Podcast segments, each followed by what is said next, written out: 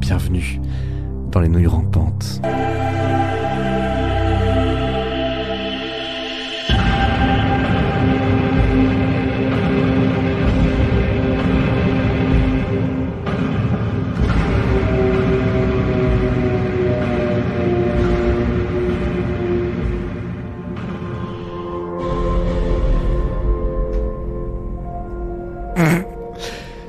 Une caméra qui est bien réglée, ça. T'étais où? Pardon. Euh, oui, bah oui, le chaos, vous savez, ça s'organise malheureusement. Donc, euh, bienvenue, bonjour. Oh, à moi qu'on s'était pas vu, le son est peut-être un peu fort. Oui, le son est peut-être un petit peu fort. On va régler ça au fur et à mesure. Voilà. Hop. Est-ce que c'est encore le fameux carrelage? Alors, carrelage, évidemment, de l'angoisse absolue. Euh, bienvenue à, vous dans cette nouvelle édition. Ravi de vous retrouver. Évidemment, on n'est pas seul. Les Nouilles Rampantes est un collectif gastronomique réalisé notamment avec, enfin, constitué, évidemment, vous le savez, de euh, Boulet Corp, par exemple. Bonjour Yes. Salut Thomas, salut tout le monde. Boulet. Comment vas-tu? Mais très bien, très bien. On se retrouve si tôt.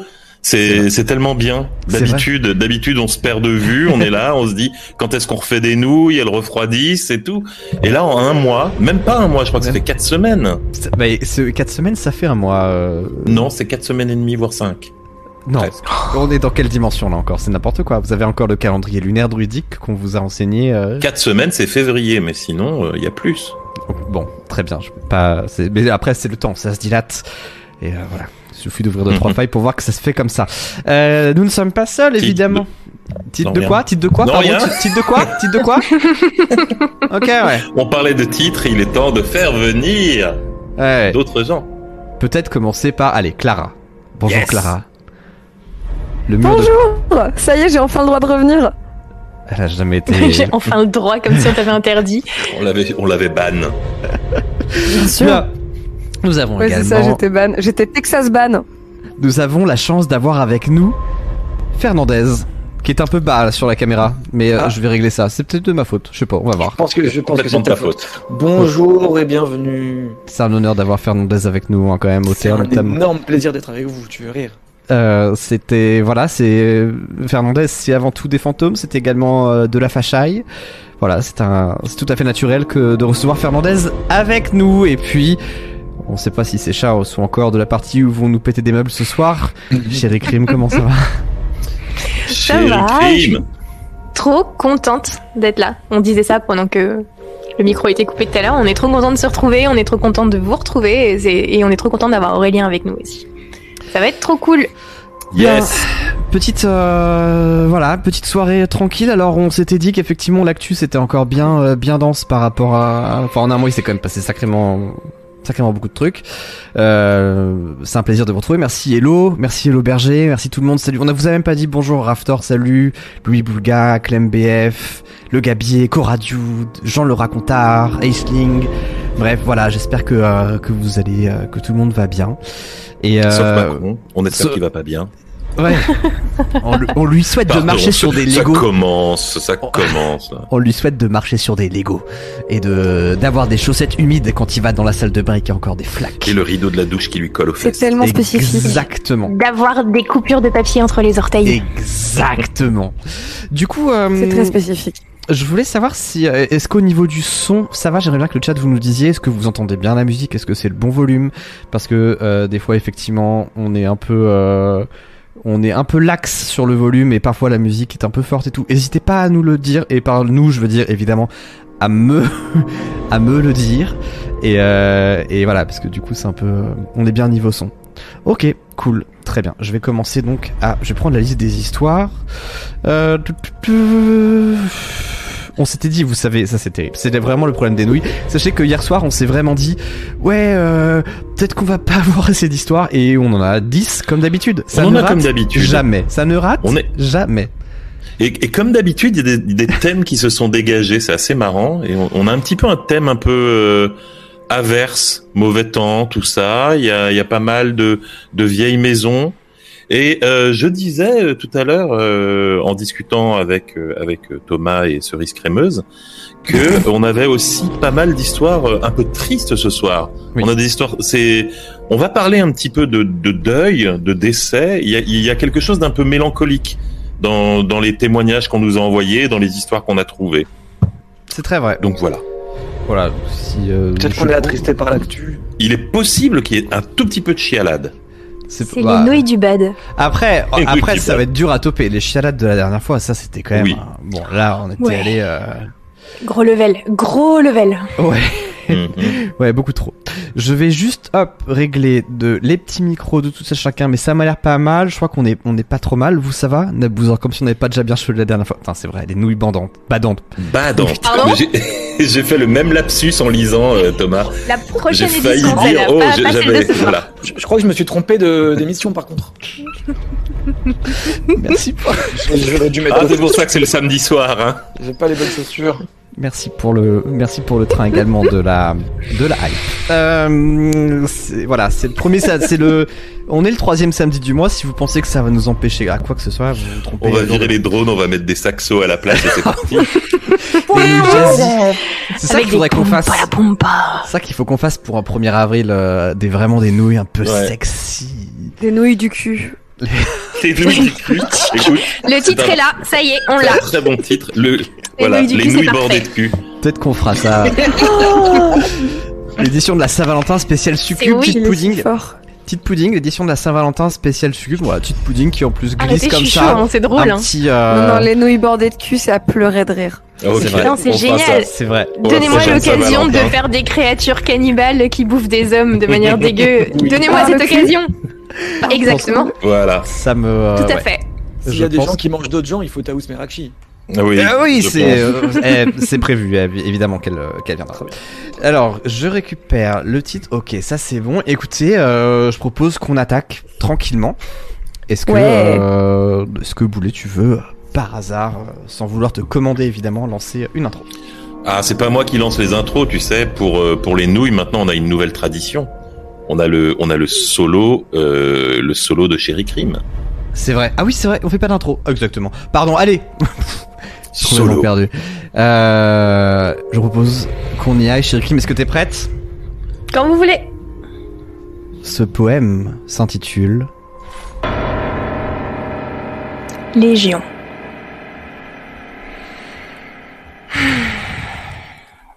Dans ce contexte où l'on peut se faire arrêter pour avoir publié son avis sur le président de la République, les comptines nouillesques ne peuvent plus se permettre d'être aussi critiques. Nous ne pouvons prendre le risque pour notre futur et nous sommes obligés de pratiquer l'autocensure. Par exemple, jamais nous ne dirons le mot synonyme de déchet auquel le président a été comparé. Nous ne pouvons qu'énoncer des faits, comme bien que les manifestations perdurent, le mandat d'Emmanuel Macron jusqu'alors dure. Or, dur de faire abstraction des Français et Françaises qui dans les rues marchent par millions. Et en dehors du référendum dont il n'est malheureusement plus question. Que reste-t-il au peuple comme solution? Sachez que le Conseil des nouilleurs a bien réfléchi à la question. Et comme il paraît que la vérité est ailleurs, il est peut-être temps d'y sous-traiter la révolution. Alors, attrapez vos Ouija et contactez l'au-delà. Faites un pacte avec le monstre de vos paralysies et celui qui vit sous votre lit. Ouvrez des portails, invoquez-y les pires créatures et convoquez les plus redoutables forces obscures. Sortez des greniers les terrifiantes poupées maléfiques et autres créatures horrifiques. Ghouls, lycanthropes, vampires, démons, possédés. Nous sommes persuadés que, sans trop chercher, nous allons rapidement réaliser qu'il n'y a pas que les fantômes qui sont fâchés. Et lorsque des milliers de tentacules, ectoplasmes, griffes, crocs, ventouses et mandibules viendront rejoindre nos rangs, la révolution va prendre un tout autre tournant. quand notre armée du chaos sur eux va déferler. Les cow-boys en armure et les clowns en costume seront définitivement calmés. Ils ont apparemment oublié que quand le peuple a une soif sanguine, il peut faire bien pire que la guillotine. Ensemble, allons leur rappeler.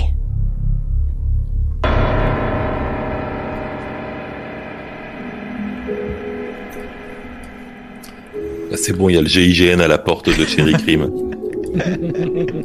D'une minute à l'autre. hein.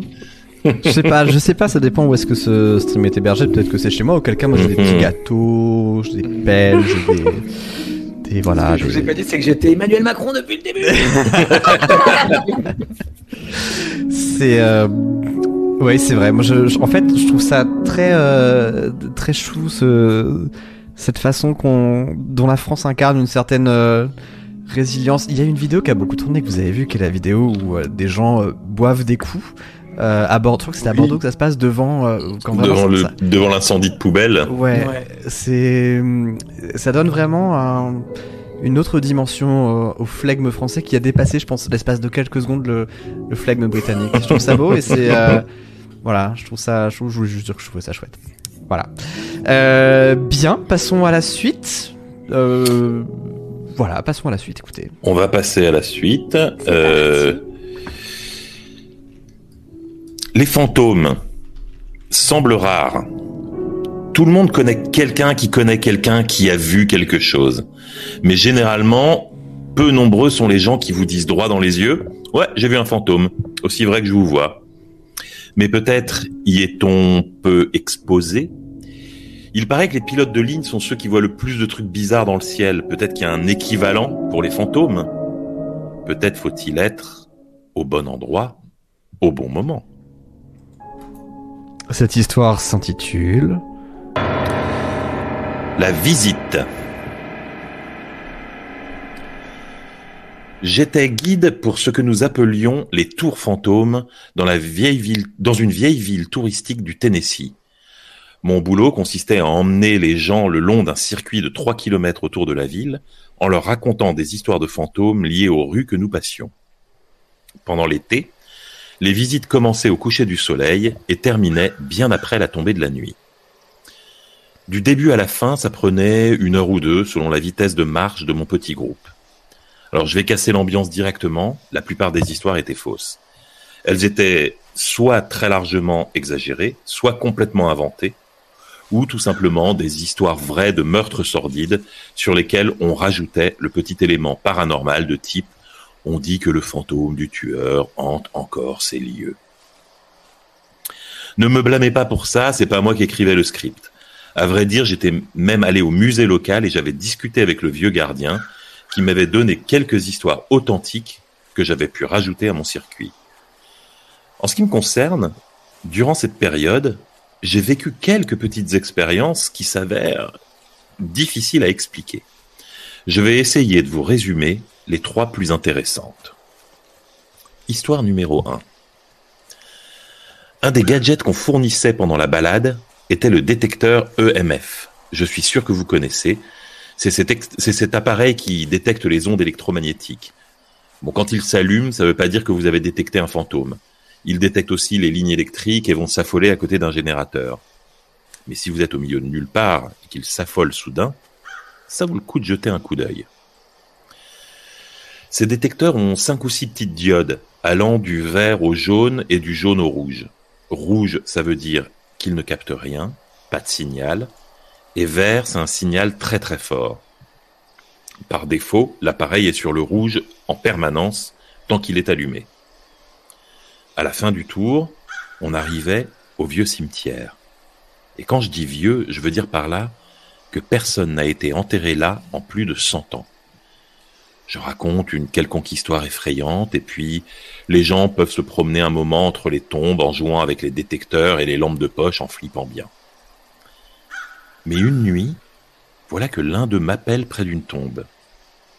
Je m'approche et il me montre le problème. À chaque fois qu'il passe son détecteur au-dessus de la pierre tombale, celui-ci s'éteint complètement et se rallume tout seul quand il le ramène vers lui. On le secoue un peu, on essaye au-dessus d'autres tombes. C'est pas un court-circuit. Ça ne fait ça qu'au-dessus de cette tombe en particulier. Le groupe commence à se rapprocher, tout le monde observe le curieux phénomène et on essaye de lire la pierre, mais celle-ci est trop vieille, trop patinée par les intempéries. On arrive à lire un prénom, Thomas, mais le nom de famille est décidément illisible. Tout le monde se penche, touche, essaie de deviner. Comment s'appelait-il? demande quelqu'un. Et là, une voix toute proche crie le nom Whaley. Vous l'aurez deviné, quand nous nous sommes retournés comme un seul homme, il n'y avait personne derrière nous. Nous avons balayé les alentours de nos lampes, vérifié les allées, pas âme qui vive. On a abrégé la visite ce soir-là, et je n'ai plus jamais approché cette tombe, sauf pour y apporter des fleurs une fois, comme une sorte d'excuse pour le, le dérangement. Histoire numéro 2. Parfois, à la fin des visites, les gens me laissaient un pourboire, surtout quand j'avais bien réussi à les effrayer. Les plus vieux, les quadras, les quinquas et au-dessus, aiment bien me faire le coup du pourboire caché, vous savez. Ils vous serrent la main, et quand ils retirent la leur, ils vous ont laissé un petit billet dans la paume. Je me suis toujours prêté à ce petit jeu parce que, hé, j'avais un pourboire. Un jour, je faisais une visite pour un petit groupe de quatre personnes. Le père, la mère, la fille, et un vieil homme que j'avais pris pour le grand-père, mais j'ai appris par la suite qu'il s'était greffé à leur groupe parce qu'on ne faisait pas de visite solo. Le vieux était plutôt silencieux, mais sortait parfois de son mutisme pour poser des questions étranges, presque dérangeantes. Par exemple, je racontais l'histoire d'une fille qui était, qui avait, qui était tombée d'un balcon et dont le fantôme était censé hanter la rivière où elle avait accidentellement plongé. Et le vieil homme m'avait interrompu pour me demander si je pensais qu'elle était morte directement, en heurtant le fond, ou si elle avait longuement agonisé dans l'eau. Ce genre de questions. À la fin de la visite, la famille était partie prendre des photos du cimetière pour voir si les fantômes y apparaîtraient, et le vieil homme s'était approché avec l'attitude que je reconnaissais. Il m'avait alors fait, comme prévu, le coup de la poignée de main pour boire. La perspective d'un bon pourboire me faisait déjà lui pardonner ces questions bizarres. La poignée de main était normale, si ce n'est que l'homme avait les mains glacées. Mais là encore, les vieux ont souvent les mains froides. Je m'attendais à un billet, mais au lieu du dollar attendu, il y avait juste une pièce. Ce n'était pas une pièce de 50 cents comme je l'avais imaginé au début, mais une pièce beaucoup plus large. Un peu étonné, j'ai relevé la tête pour lui demander ce que c'était, et je vous jure que je n'invente rien, il n'était plus là. Comprenez par là que le type était passé devant moi et avait continué son chemin, et que maintenant il n'y avait personne sur le chemin. J'avais une vue dégagée sur plusieurs centaines de mètres dans toutes les directions. J'avais baissé les yeux exactement dix secondes et il n'y avait plus personne. Même s'il avait sprinté à toutes jambes, il serait encore visible et vu sa constitution, c'était peu probable. D'autant que je n'avais pas entendu de bruit de galopade. De retour à la maison, j'avais fait des recherches sur la pièce. C'était une pièce en argent ancienne, un Troy One, Ounce Silver Bullion, je me souviens plus de quelle année exactement. Cette histoire m'a un peu secoué, et la petite famille a convenu avec moi que tout ça était bien étrange. Quand ils les avaient rejoints, le vieux avait salué leur fille en l'appelant par son prénom, alors qu'ils ne l'avaient jamais vue de leur vie. Dernière histoire. Donc voilà, deux expériences un peu étranges, mais pas d'apparition ni de hurlement démoniaque. Je dois malheureusement dire que la plupart des visites étaient complètement ordinaires. Cependant, une dernière expérience a vraiment scellé ma croyance dans le surnaturel. L'une des premières étapes de la visite était une vieille cabane où vivait autrefois la fondatrice de la ville. La cabane en question avait été déplacée plusieurs fois pour construire des parkings, mais avait finalement regagné son emplacement original. Il n'existe pas de photo de cette femme, mais nous avions des photos de sa petite fille, dont tout le monde jurait qu'elle était le portrait craché de sa grand-mère ce qui fait qu'on avait mis la photo de la petite fille en costume d'époque sur le panneau explicatif à côté de la bâtisse. La cabane est fermée par un lourd cadenas à toute heure, sauf quand l'association des historiens vient faire des visites scolaires. Les vitres sont tellement poussiéreuses qu'on ne voit quasiment rien de l'extérieur, sans compter que comme on fait les visites le soir, il fait très sombre à l'intérieur. Mais comme on est là pour se faire peur, j'encourage les gens à se coller aux vitres pour jeter un œil. S'ils s'imaginent voir quelque chose bouger, je sais qu'ils vont bien flipper, Et un groupe terrifié est un groupe qui laisse de bons pourboires. Donc un soir, je fais tout le petit laïus sur la fondatrice et sur le fait que certains affirment avoir vu son fantôme rôder dans la cabane la nuit, et je les envoie jeter un coup d'œil à travers les carreaux crasseux. Un des ados du groupe s'approche de moi après avoir fait le tour, et nous avons une étrange conversation. Les ados sont souvent ceux qui essaient d'avoir l'air cool, de jouer les sceptiques qui croient pas aux fantômes. Celui-ci me pose la question qui est dans le costume? Alors je lui explique l'histoire de la petite fille qui ressemblait à la grand-mère et que c'est pour ça qu'elle est sur la photo avec un costume qu'on portait à l'époque. Mais cette petite merde roule les yeux avec impatience et me dit qu'il parle pas de la femme dans la, dans la photo, mais de la femme dans la cabane. Bien sûr, je vais regarder. Et effectivement, dans la lumière diffuse de l'éclairage public, qui éclairait faiblement l'intérieur de la bâtisse, il y avait une silhouette. Une silhouette dans un coin de la pièce qui se balançait sur un rocking chair. Difficile de voir ses traits distinctement, mais elle avait l'air de porter les mêmes vêtements que sur la photo. J'ai éloigné le groupe rapidement parce que j'avais peur que ça soit un sans-abri ou autre qui aurait trouvé un moyen de rentrer, et j'avais avec moi six ados et leurs parents. Pas question de les mettre en danger. Mais sur le chemin du retour, en retournant à ma voiture, je me suis arrêté à nouveau. La cabane n'avait absolument aucune autre entrée. Les vitres étaient toutes intactes, et le cadenas n'avait pas bougé ni été forcé. J'ai jeté un coup d'œil à l'intérieur, prudemment, et j'ai eu la chair de poule en réalisant qu'il n'y avait même pas de rocking chair dans la pièce. Le coin où nous avions vu la silhouette était vide. J'ai bossé deux ans de plus là-bas, mais je n'ai jamais revu cette femme dans la cabane, ni de rocking chair. J'ai d'autres histoires, bien sûr, mais qui ont probablement des explications plus faciles à trouver. Mais ces trois-là, j'y repense encore souvent, toutes ces années après.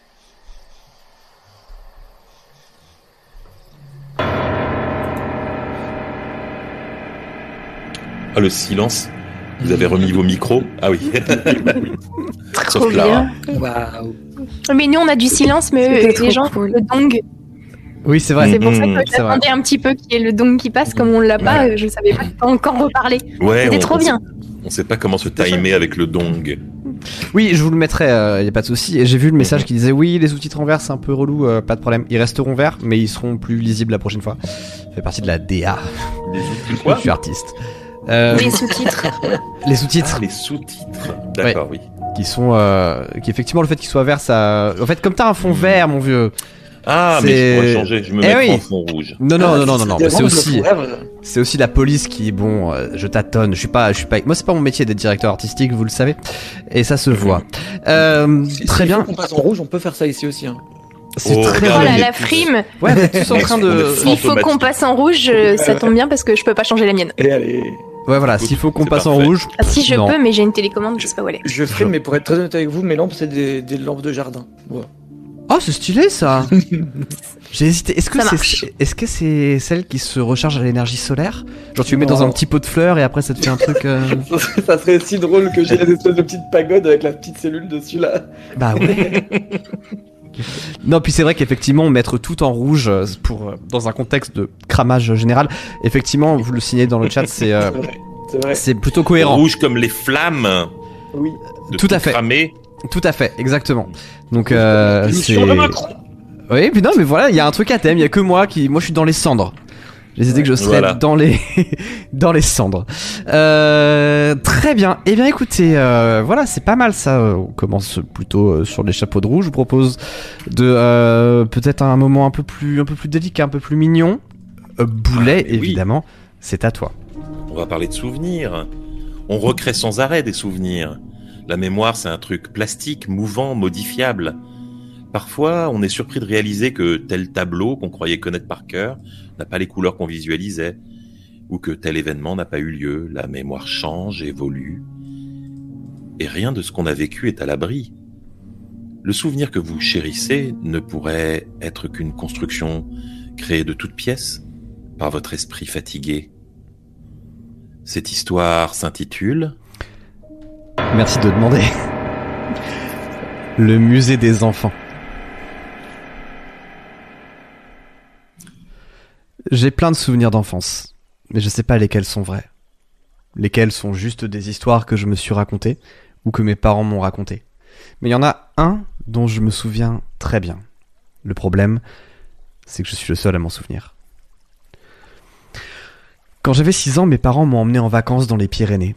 On devait être pas loin du Pays Basque parce qu'il y a des photos de moi avec mon père et ma mère dans le petit train de la Rune. En vrai, j'ai aucun souvenir de ce séjour, sauf de cette histoire en particulier. Une après-midi, il faisait très chaud. Mes parents m'ont emmené dans un musée qui s'appelait quelque chose comme le musée des enfants, ou le musée des jeunes, ou le musée junior. Je me rappelle que les murs extérieurs de ce musée étaient tout blancs. Je sais pas pourquoi j'avais ce détail en particulier qui m'est resté, mais c'est quelque chose qui m'a toujours un petit peu, qui est toujours un peu resté avec moi au fil des années. Je me rappelle surtout de avec qui on y était. Le musée des enfants était un musée de vulgarisation scientifique, mais avec très peu de moyens. Il était sur deux étages et il y avait sept ou huit salles par étage. Je dis ça au doigt levé. Je me rappelle juste de deux ou trois salles et de très grands escaliers. Dans une salle, il y avait une sorte de poumon. Il fallait souffler dans un truc. Ça faisait gonfler un ballon. Et, euh, on voyait du coup le, ballon, qui, ça, ça montrait le, le souffle, quoi. Dans une autre, il fallait regarder dans une sorte de microscope. On pouvait voir ses propres yeux. Je sais pas si ça racontait quelque chose. Et en vrai, je sais même pas si c'est vraiment ça que j'ai vu à l'époque. C'est juste que ces images-là sont vraiment restées avec moi quand j'ai visité ce musée et quand je revisite ce musée. J'étais captivé par ces activités. Mais je me rappelle surtout parce que je n'avais pas le droit d'y toucher. Parce qu'avec nous, il y avait un groupe d'enfants.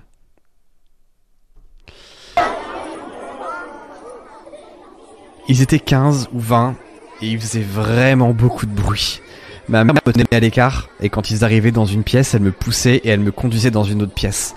Elle me disait pas pourquoi, juste elle voulait que j'aille avec eux. Moi je voulais jouer avec le poumon, mais ma mère me l'interdisait à cause des autres enfants. Alors on a continué la visite et à un moment donné, dans un couloir, il y avait une grande télé. Elle retransmettait en direct les images d'une caméra de surveillance. Et cette caméra de surveillance filmait une pièce qui était à l'autre bout du couloir. Ça se voyait parce qu'il y avait le numéro de la pièce et aussi parce qu'à un moment donné, ma mère m'a fait Attends, je vais te faire coucou. Elle est allée dans la pièce, elle m'a fait coucou. Mon père lui a fait coucou. Je lui ai fait coucou aussi alors que je savais qu'elle pouvait pas me voir. Et là, mon père m'a dit Viens, on continue. Et on allait dans une autre pièce où il y avait un miroir qui pouvait déplacer de la lumière. Je voulais jouer avec, mais mon père m'a interdit d'y toucher. Un peu après, ma mère nous a rejoints. Et ma mère a parlé avec mon père. Et à un moment donné, je passe devant la salle qui est filmée. Et j'entends un bruit. Je sais pas trop ce que c'était, mais c'était une sorte de petit pas qu'on entendait. Je sais pas comment le décrire, mais je regarde. Rien dans la pièce. Je vais dans le couloir. Ma mère part toujours avec mon père. Je regarde la télé. Et à la télé, je vois un bébé. Un bébé, tout nu, à quatre pattes. Et je vois pas son visage. Et il est de dos. Je retourne voir la pièce et il y a personne, à part le bruit du bébé qui marche. Je retourne voir la télé, le bébé a changé de place. Et je vois toujours pas son visage. Quand il commence à se retourner, je sens quelque chose sur mon bras. Ma mère me saisit, me prend avec elle. Allez, viens. Les autres enfants étaient en train d'arriver. Allez, on va dans une autre pièce. Et on allait dans une autre pièce. Du coin de l'œil, dans la télé, je vois les enfants qui se réunissent dans la pièce et quelqu'un qui ferme la porte. Ça n'empêche, même si pendant une seconde j'arrive à les oublier, on entend quand même les enfants dans tout l'étage. On va dans une autre pièce, mais moi je sais pas, je veux aller voir les autres enfants, je veux aller jouer avec les autres enfants. En plus, si ça se trouve, il y a un bébé avec eux dans la pièce et ça peut être super dangereux. À ce moment-là, il y a une dame du musée qui arrive et qui parle avec mes parents.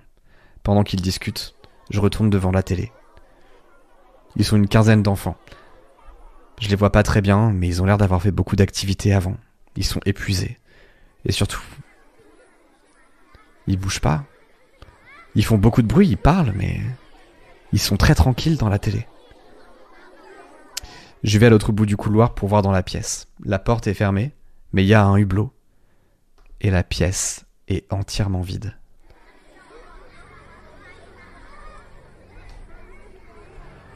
Je les entends pourtant. Ils sont dans la télé. La télé filme la pièce. Je vois la caméra d'ici. Mais la pièce est vide. Je retourne vers la télé.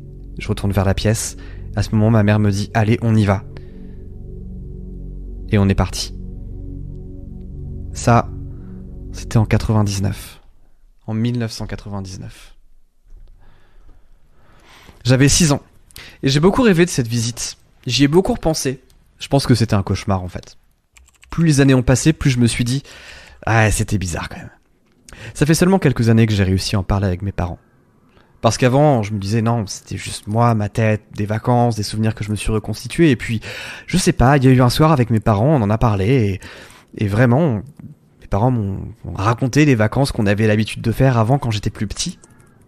Et je leur ai raconté la fois où, est-ce que vous vous rappelez, on était euh, dans le Pays Basque, on était allé à la Rune et il y avait ce musée dans le village et il y avait des enfants et c'était très bizarre. Ça m'a un peu, ça m'a fait très bizarre. Je garde un souvenir très étrange et mes parents m'ont regardé et m'ont vraiment dit, mais on n'a jamais fait de musée. Tout au plus, ils se rappelaient d'une vague visite dans un office de tourisme où il devait y avoir une exposition, mais un musée avec des activités scientifiques, avec des groupes d'enfants, non, ça vraiment pour le coup, euh, ça leur rappelle absolument rien. J'avais sûrement fait un mélange, juste avec mes yeux d'enfant, plusieurs choses que j'avais vues, peut-être un film, peut-être les vacances, la chaleur. Ça peut vraiment vous faire vriller. hein. Mais ça, c'était jusqu'à la semaine dernière. Je sais pas pourquoi j'y ai repensé. J'ai vu un tweet passer. C'est quoi le truc de votre enfance qui était sûrement faux, mais auquel vous avez encore tendance à croire? J'ai fait mon malin. J'ai raconté ces histoires. J'ai raconté cette histoire. J'ai fait un thread. J'ai eu genre un ou deux retweets. Les gens ont trouvé ça mignon. Et j'ai reçu un message. J'étais connecté quand ce DM est tombé dans ma boîte. Salut, je- j'ai vu ton thread. Je crois qu'on est sur la même piste. J'ai regardé son profil. C'était pas un bot. Bon, c'était pas quelqu'un de bavard, mais c'était une vraie personne avec un usage rationnel des réseaux sociaux. Pas un bot, pas un troll, donc je lui réponds. Ah ouais, toi aussi tu cherches le musée des enfants? Je crois que c'est comme ça qu'il s'appelait, mais je suis pas sûr. Du coup, euh, t'as des infos? Il a répondu aussitôt, Non, puis à peine quelques secondes plus tard, je, je cherche mon frère.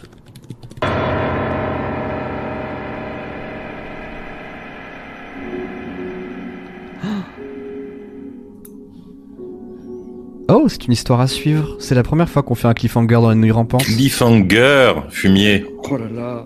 Première fois. Fou ça. Ah bah oui. Quoi? J'ai complètement retourné parce que l'histoire L'indignation, l'indignation est totale. Non, Euh, l'indignement est total même. Quoi? Eh bah écoutez, euh, on débriefera. J'étais en train de parler, hein, j'étais mute. J'étais en, Oh j'étais en train d'exprimer ma, mon scan- ma scandalisation, mon scandalisement. Genre, j'étais en mode pourquoi, on est à nouveau à l'écran? Qu'est-ce qui se passe? Pourquoi j'ai pas la suite? Mais oui, mais pour- alors en plus j'ai vraiment Il y a un- des règles. j'étais tellement euh, tellement dedans que j'ai failli oublier que j'étais dedans. j'ai eu un petit moment de Hey! Il y aura évidemment euh, la suite Pourquoi est tu nous fais ça, Thomas? On est censé être amis. Cela dit, pour de vrai, pour le debunk, j'ai euh, j'ai une histoire de télé terrifiante comme ça dans un musée. Ah ouais? Très Trop bien. similaire. Mais, et- et On en parlera au debunk, Comme la sûr. tienne, j'imagine, mais. C'est quand la suite? Bah la suite c'est le mois prochain. Vous vous en doutez bien. Rembourser les nouilles. Mais les nouilles seront Oh froides. Mais non, bah, on, on, en, on en reparle au debunk. On en reparle au debunk. Explosion. Écoutez, j'ai mangé, j'ai mangé mexicain hier, tout est négociable. Euh, très bien. Écoutez, est-ce qu'on peut peut-être euh, On va enchaîner alors. je- pardon, la je suis désolé. frustration. Je Ah suis. On tellement va essayer de heureux. partir. Je suis si on très. essayait de partir sur quelque chose de plus festif, Thomas. Ça serait bien, ça serait bien. Il y a, be- va y avoir vraiment besoin, je pense. Petit Papa Noël, quand tu descendras du ciel, annonce-toi bien avant de venir.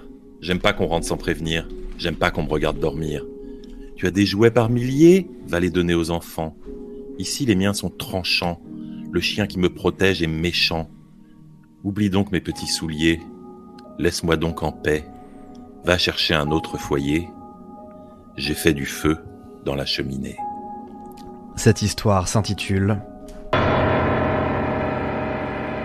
Chem Cheminé. Dans l'esprit collectif, les cheminées ont une connotation positive. On vous dit cheminée, vous pensez feu de cheminée, lumière, chaleur, réconfort, crépitement des bûches et chocolat chaud. Mais moi, j'ai toujours détesté les cheminées. Quelque chose m'a toujours mis mal à l'aise. On ferme les portes de nos maisons à double tour, on verrouille les fenêtres, on installe des alarmes à toutes les ouvertures, mais on laisse des trous béants dans nos murs, directement reliés au toit. Petite, je gardais constamment celle du salon dans mon champ de vision. Si le Père Noël peut passer par là, n'importe qui ou n'importe quoi pourrait s'y introduire. En grandissant, j'ai toujours évité de prendre des appartements avec des cheminées. C'est bien joli sur Pinterest, mais ça me file toujours autant des frissons dans le dos. Et puis, j'ai rencontré Agathe. On est bien ensemble, on est dans cette période où tout est cool et on se découvre tout doucement. Ce soir, je vais voir son appartement pour la première fois. Ça sent bon, une bibliothèque pleine de vieux livres dans l'entrée, des vieux miroirs, une ancienne carte du monde au-dessus du canapé. Décidément, on s'est bien trouvé. Bon. Dans le salon, il y a une cheminée. Je vais faire avec, on est en pleine ville, elle est très probablement condamnée. Je suis grande. Je vais faire abstraction. Agathe est mignonne, drôle, intelligente. Je vais peut-être attendre encore un tout petit peu avant de lui avouer que j'ai une angoisse déraisonnable des cheminées.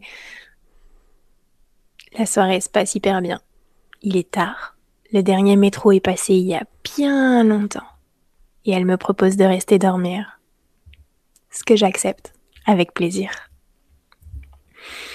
Ceci dit, je déchante un petit peu en constatant que dans sa chambre, face au lit, se dresse une grande cheminée de marbre. Ah, putain d'appartement haussmanien. Bon, je suis une adulte. Je peux dormir dans une pièce avec une cheminée, et puis de toute façon, c'est sûr, elle est condamnée. À côté de moi, Agathe s'est rapidement endormie. Je commence à être franchement épuisée aussi. Mais cette saloperie de cheminée me contrarie plus que je ne veux bien l'admettre. J'ai dû commencer à sombrer dans le sommeil parce que d'un coup je me réveille en sursaut. J'ai entendu un bruit là, non? Je retire ma respiration pour écouter mieux. Silence. C'est clairement le combo dormir pour la première fois dans un nouvel endroit, plus le stress de la cheminée qui me joue des tours.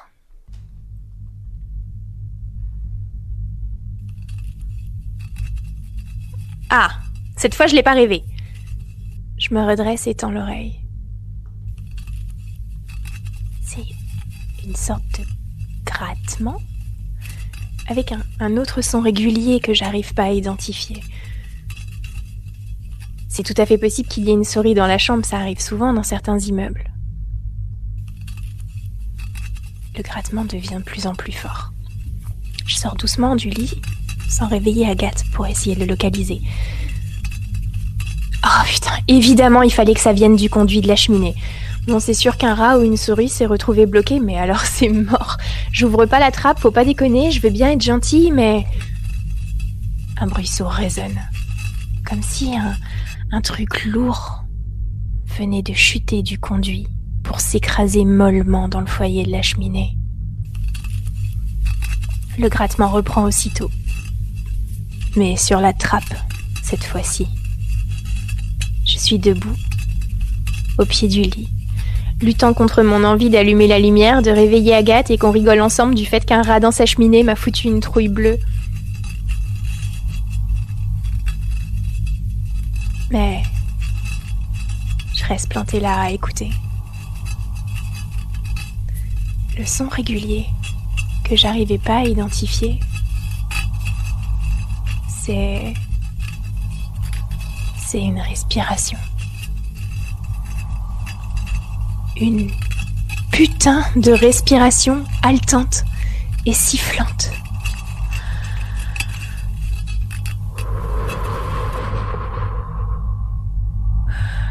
Je crois pas que ce soit un rat. À l'instant même où cette terrible évidence s'impose à moi, je distingue dans l'obscurité que le panneau de la trappe se soulève doucement. Des doigts longs et noueux sortent par la fente, s'enroulent sur le bas du panneau et le soulèvent jusqu'en haut. Mon esprit fait des tours, mon cœur s'emballe et fait bourdonner mes oreilles. Je devrais hurler, allumer la lumière, attraper quelque chose qui puisse me servir d'arme, me jeter sur mon téléphone pour appeler la police ou même simplement juste attraper Agathe et fuir l'appartement. Mais la respiration de la chose résonne comme une alarme assourdissante dans ma tête. Et je réalise, impuissante, que je suis incapable de bouger un orteil. Une masse grise s'extirpe en rampant du foyer de la cheminée, sans se presser, comme si elle savait que je ne peux pas fuir. Une autre terrible évidence me frappe. Je vais mourir. Ma gorge est si serrée que même respirer est une torture. Ça me demande un effort inhumain, mais j'arrive à fermer les yeux. Je n'ai pas besoin de voir la créature qui se redresse face à moi. Je la sens. Tout mon corps est tendu et terriblement douloureux. Je me concentre sur le filet d'air que j'arrive difficilement à inspirer. Je tente de réunir toutes mes forces pour réussir à produire un son. Je voudrais réussir à prévenir Agathe du danger. La chose s'est approchée de mon visage. Je sens son souffle glacial sur ma peau. Ok, c'est maintenant ou jamais. Si je ne crie pas, Agathe va mourir aussi. Mais rien. Je suis incapable de produire le moindre putain de son. Mes cordes vocales sont paralysées. La monstruosité me saisit par les épaules. Ses longs doigts glacés s'enroulent implacablement au-dessus de mes clavicules. Et ses griffes entrent dans ma chair comme des lames affûtées. La soudaine douleur aiguë débloque quelque chose en moi et de toutes mes forces, au bord du malaise, je pousse un hurlement rauque. Et puis, plus rien.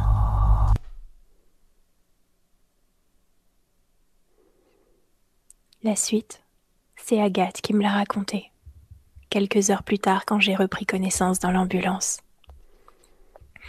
Quand j'ai poussé mon hurlement, elle s'est réveillée en sursaut et a allumé la lumière. J'étais apparemment debout, au pied du lit, et je me suis effondrée comme une poupée de chiffon presque instantanément. Il n'y avait personne d'autre dans la pièce. Le rideau de la cheminée était ouvert. Il y avait de la suie par terre, sur mes vêtements et mes épaules saignaient abondamment. Voilà, vous savez tout. À l'hôpital, on m'a dit que c'était une crise de somnambulisme profond et que je m'étais auto-infligé mes blessures. Et c'est vraiment l'explication la plus raisonnée et raisonnable. Seulement, personne ne sait vraiment m'expliquer comment j'ai réussi à ouvrir la trappe de la cheminée et à me faire ces douze entailles profondes dans les épaules alors que quand on m'a trouvé allongée au sol, je n'avais aucune trace de suie, ni de sang sur les mains.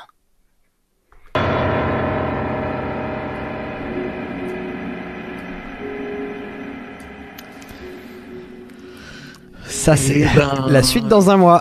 je plaisante, évidemment. Je sais, je sais pas ce que, ce que je préférais, si c'était les attitudes d'Aurélien qui étaient comme ça.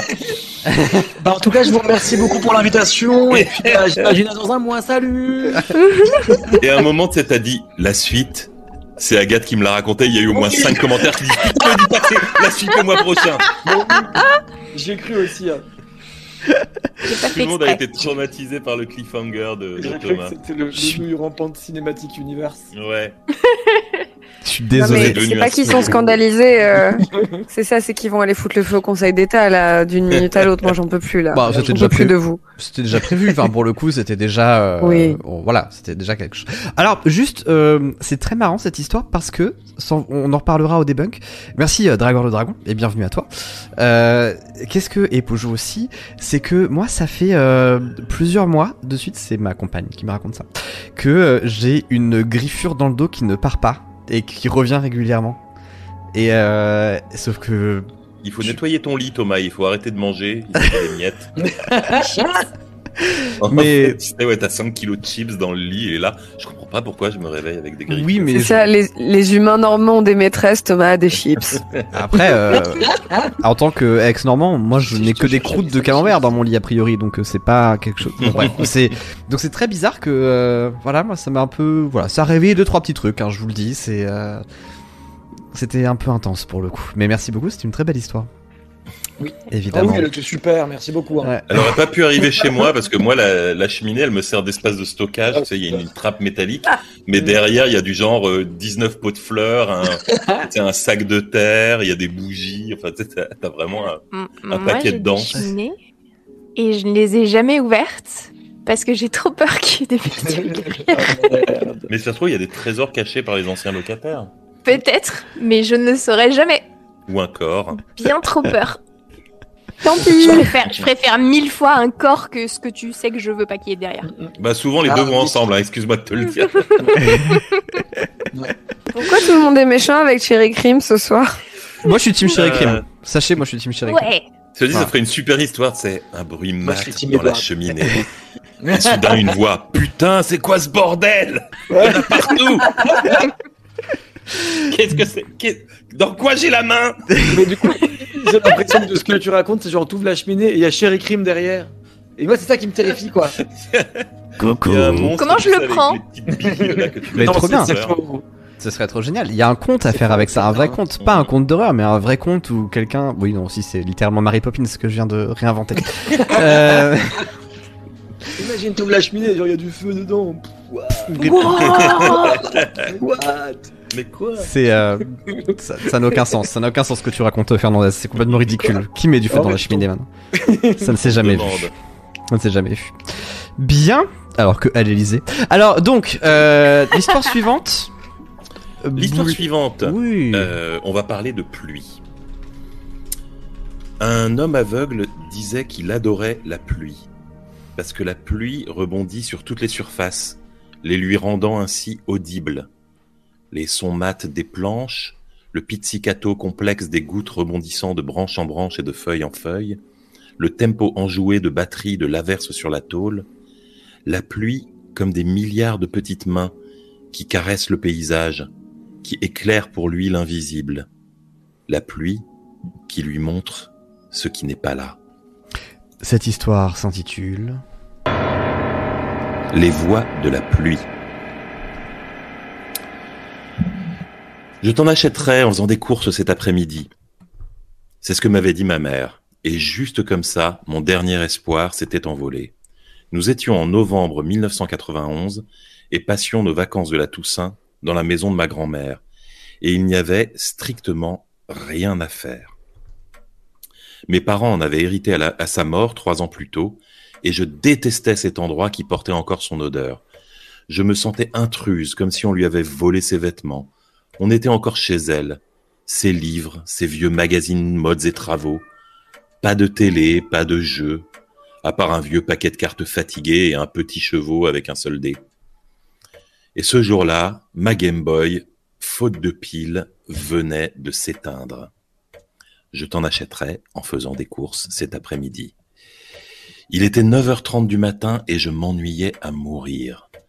J'en étais déjà à ma 130e lecture de la Grande Traversée et je connaissais par cœur chaque bulle des Tom Tom et Nana des trois j'aime lire disponibles.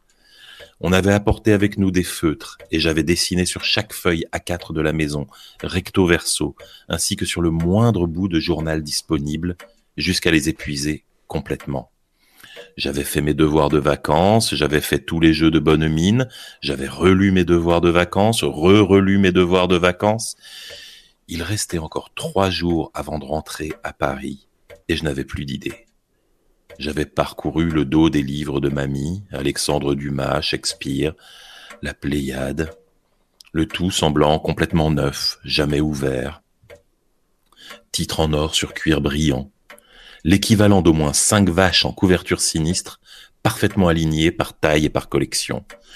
Un seul livre un peu patiné, entr'ouvert sur l'étagère, la Sainte Bible, avec encore dedans, en guise de marque-page, des tas de photos en noir et blanc à bordure ondulée et des faire-part de baptême. Solène, 12 février 1980, à l'église d'Épernay. Solène, elle en pouvait plus. On était 11 ans, 8 mois et 5 kilomètres plus loin, et sa mère venait de lui dire Je sais pas, moi, lis un livre, va faire un tour. J'avais regardé par la fenêtre, il pleuvait. Une de ces pluies insistantes et glaciales qui n'ont aucune intention de s'arrêter. Un ciel uniformément gris sombre de tous les côtés de l'horizon. Pas un temps à faire une balade. J'étais remonté à l'étage, dans notre chambre, qui avait été un jour la chambre de maman. Il n'en restait pas grand-chose, quelques vieilles poupées, quelques comtesses de Ségur. Sarah, ma petite sœur, était assise au milieu du tapis, très concentrée sur ses Barbies. Elle parlait toute seule, et Ken était en train d'en prendre pour son grade, ça avait l'air sérieux. Je m'étais assise sur mon lit et j'avais commencé à tripoter machinalement ma Game Boy éteinte. Des piles, il me fallait des piles. J'avais fouillé tous les tiroirs de la maison, ils contenaient toutes sortes de choses, allant du bouton de manteau à la feuille de messe de 1987, en passant par de vieilles bougies, du matériel de couture, des trombones, des punaises, des fusibles et des tire-bouchons en cèpe de vigne vernis. Mais la seule pile que j'avais vue, c'était une vieille 9 volts à moitié recouverte de mousse bleue. Barbie Disco appelait maintenant Barbie hôtesse de l'air au téléphone. Tu peux venir? Ken est très méchant. Le téléphone, c'était un Tokiwoki rouge et jaune, un truc Fisher Price. Sarah, t'as emmené mes Tokiwoki? Donne ça En rechignant, elle m'avait tendu le jouet. J'avais ouvert la petite trappe au dos, mais bien sûr, il n'y avait que deux piles et il m'en fallait quatre. Il est où l'autre? Sarah avait haussé les épaules. J'imagine qu'elle en avait apporté un seul. Arrête de toucher à mes affaires, tu comprends ça? C'est à moi, pas à toi. Sarah avait baissé la tête, le visage renfrogné, et avait repris ses poupées en silence. Je m'étais levé et j'étais redescendu, un peu honteuse. Je m'en foutais pas mal du Tokiwoki, je ne les utilisais jamais. J'avais juste râlé pour le principe. Maintenant que j'avais établi ma domination, je me sentais un peu nul avec mon jouet en plastique dans la main. Je me suis laissé tomber sur le canapé du salon. J'entendais la voix étouffée de maman au téléphone dans la pièce à côté, porte fermée. Il ne restait que le bruit de la pluie dehors et bien sûr le tic-tac de l'horloge. Parce que toute maison de grand-mère a une horloge qui fait tic-tac. 9h52 et pas plus de distraction à l'horizon.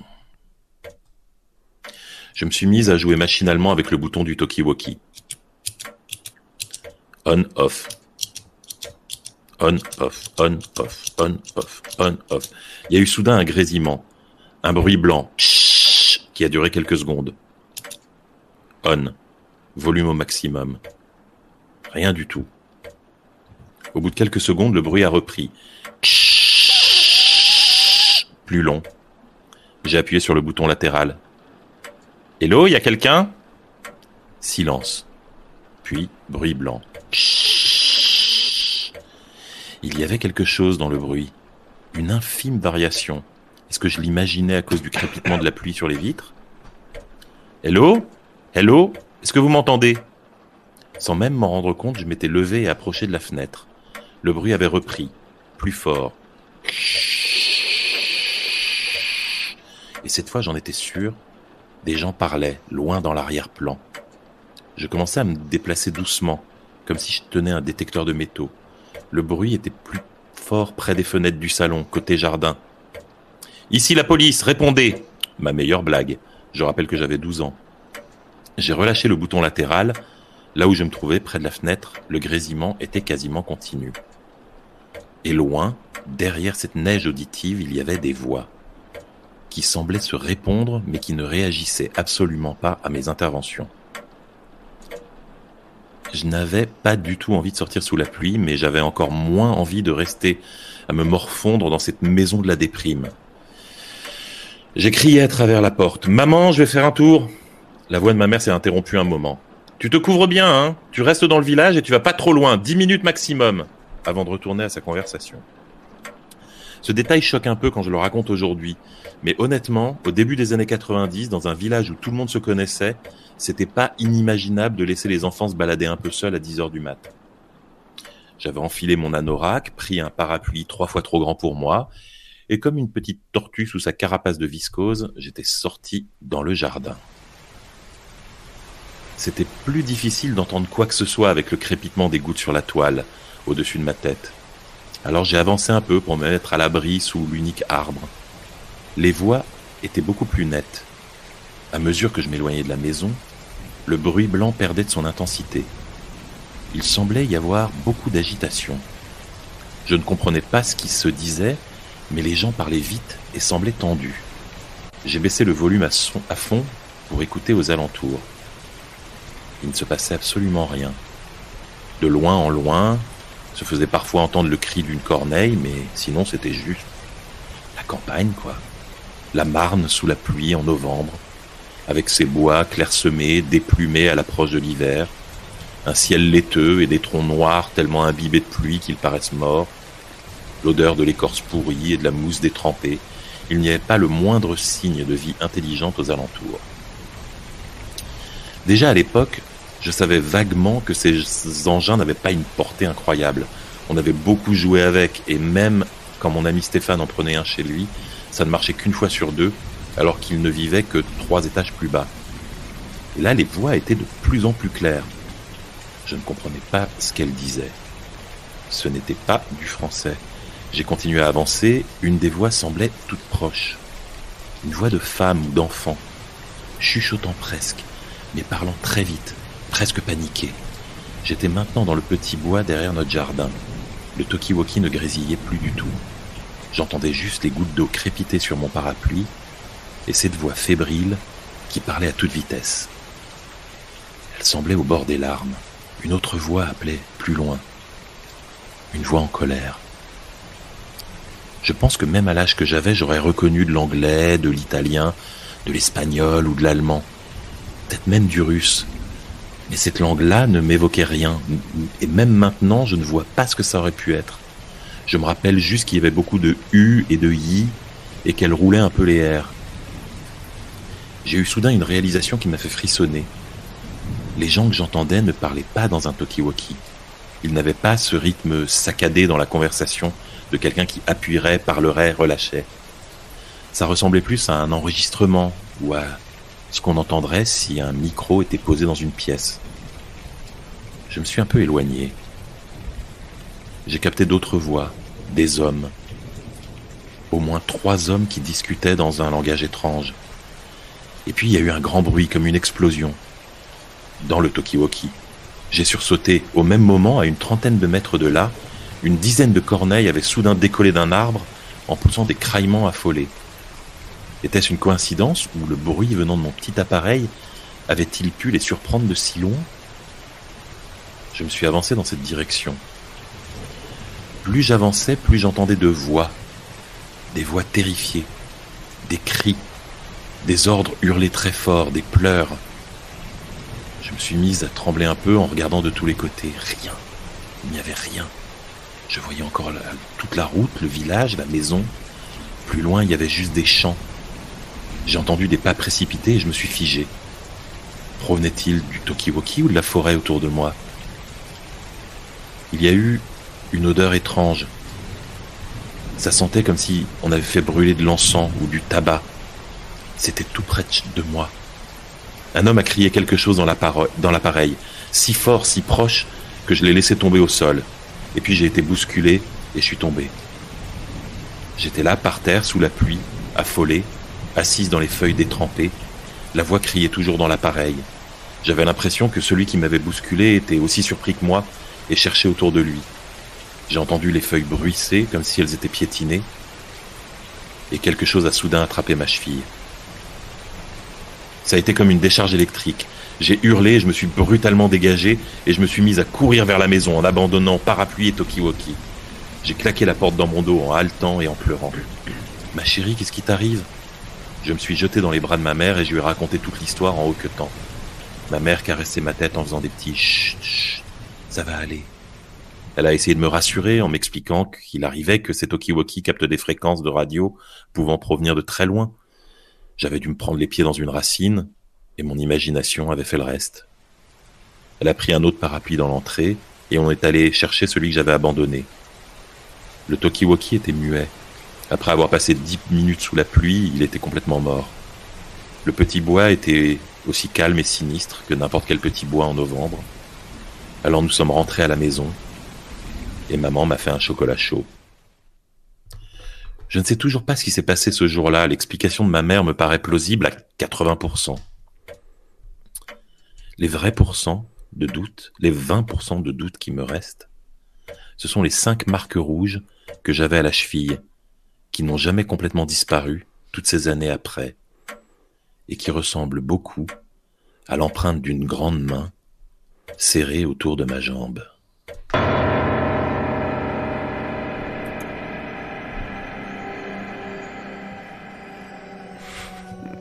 Nope. Eh, pas. Voilà. De toute façon, euh, je propose que. De toute façon, des forêts, il y en a plus dans 5 ans. Donc, euh, qu'est-ce que. Ouais. Ce sera tu bon veux. débarras, quoi. voilà, allez, au bout. de- On sait ce qu'on perd, hein. Voilà. Merci. Elle avait ramené le Tokiwoki à sa mère et sa mère lui avait dit La bunny le Tokiwoki Impeccable. C'était impeccable Ah, j'ai euh, pas de Tokiwoki à- avant la prière du soir. Bon, ça, depuis tout à l'heure, c'est un, enfer. Depuis tout à l'heure. c'est- J'allais dire, ça fait 22, 22 émissions qu'on fait. Ouais, et qu'on fait à chaque fois la Et blague du on- bonnet. à chaque fois, on arrive à la caler. Voilà, je pense que l'esprit de Michael est avec nous. Oui, oui, oui. on pense à Julie hein, d'ailleurs, qui euh, sa caméra Ouais. est hors ligne pour aujourd'hui, mais euh, vous savez qu'elle n'est jamais vraiment loin, évidemment, elle vous embrasse. Euh, très bien. Mais merde, je m'étais fait une, une réflexion en, en écoutant cette histoire. Je sais plus ce que c'était. Si, bah que évidemment, là, on a, euh, je crois qu'on a tous eu les mêmes grands-parents avec les trois gemelières. Je trouve ça fou. Faudrait, je sais plus euh, lesquels Tom Tom et Nana vous avez, mais il y a un vrai sujet un peu euh, à débriefer de quel Tom Tom et... Dis-moi quel Tom Tom et Nana tu avais chez tes grands-parents, je te dirai qui tu es quoi. Au diable l'horoscope. Est-ce qu'il y en a un qui vous a traumatisé en particulier? Parce que moi j'en ai un avec un robot qui me quitte jamais quoi. Quoi Ah, Ouais. Il est derrière toi, Fernandez, hein, le robot. Je sais pas si t'es au courant. il y en avait un. un truc terrifiant derrière moi, histoire d'être vraiment dans le mood. Donc il y a un, un robot, un crâne et un petit transpalette. C'est fou. Petit transpalette. C'est le- terrifiant, le transpalette. On est d'accord, on est d'accord. Mais moi, les Tom Tom et Nana que j'ai, je pense qu'ils ont 1000 ans, donc euh, je suis pas sûr que les, les Jones euh, ici les connaissent. Mais euh, moi, il y en avait un où, euh, où il y avait un, où il faisait, il devait faire un concours de celui qui ferait grossir la plus grosse, ferait la plus grosse plante. Oh, j'ai donc. Tom Tom et Nana avaient chacun une plante, et les plantes finissaient par envahir tout le restaurant, etc. Et à la fin, ce n'était qu'un rêve. Oh Quoi? Est-ce qu'il y a encore des Tom Tom et Nana? Est-ce que genre il y a des nouveaux Ben, c'est Tom c'est plus qui Bernadette. Je crois que c'est plus Bernadette Després qui les dessine, mais je crois qu'il y en a encore. Ouais. C'est Mon fou. dieu. J'en ai. en Moi, fait, j'en avais pas à ma maison. J'allais au BDI exprès pour les lire. le BD. BDI Fayotte. Putain, moi j'allais. euh, Moi c'était la bibliothèque, mais c'était. euh, C'était vraiment. Ils étaient tous pris tout le temps, ça, les chairs de poule, quoi. Si vous avez. Si... Il, y en a, il y en a dans le chat qui savent pas ce que c'est que les chairs de poule et ça me. Là aussi, ça se vend encore le show de S'ils poule. viennent de chez moi, ils savent ce que Mhm. c'est. Hein. Attendez, Ouais. vous, voulez, vous voulez une vraie histoire d'horreur? Une vraie... Je vous raconte une vraie histoire, parce que bon, là, vous avez. Elles Une sont, vraie elles sont T'es en mignonnes, train d'insinuer quoi sur nos Elles sont, histoires elles, sont, elles sont jolies nos histoires, mais bon, voilà. Euh, j'ai demandé- Pour faire une pause des histoires d'horreur, J'ai demandé à une. Il y, a, il y a trois jours, c'était l'anniversaire de Sarah Michel Gellar. Ok Ah, Ça- C'est bon pour vous? Très bien. Euh, lui souhaiter. Et Moi donc, bah, aussi. ouais, moi, elle me doit 20 balles en plus, donc ça serait bien que. Et, euh, et j'ai dit à une collègue de travail Ah, euh, c'est l'anniversaire de Sarah Michel Gellar aujourd'hui. Et vous savez ce qu'elle m'a répondu? Qui? C'est qui? Qui ça? Je. Elle t'a dit bah Buffy et elle t'a dit qui? Qui ça Et elle, a fait, elle a joué dans Scooby-Doo le film Quoi? Il y a un mec, il y a un mec de 40 ans à l'autre bout de l'open space qui a fait. Et elle a joué dans Sex Intention aussi D'accord, merci. Ah bon? Et mais. Sex Intention. Bien Ouais. sûr. Bah même. oui. Elle fait, elle fait Merteuil, elle fait Catherine de Merteuil dedans. Ah mais oui, bien sûr, oui, je suis con. Et, euh, et, et voilà. Et ça, vraiment. Voilà, Jean Rose qui n'a pas besoin d'être impoli, hein. euh, ça va.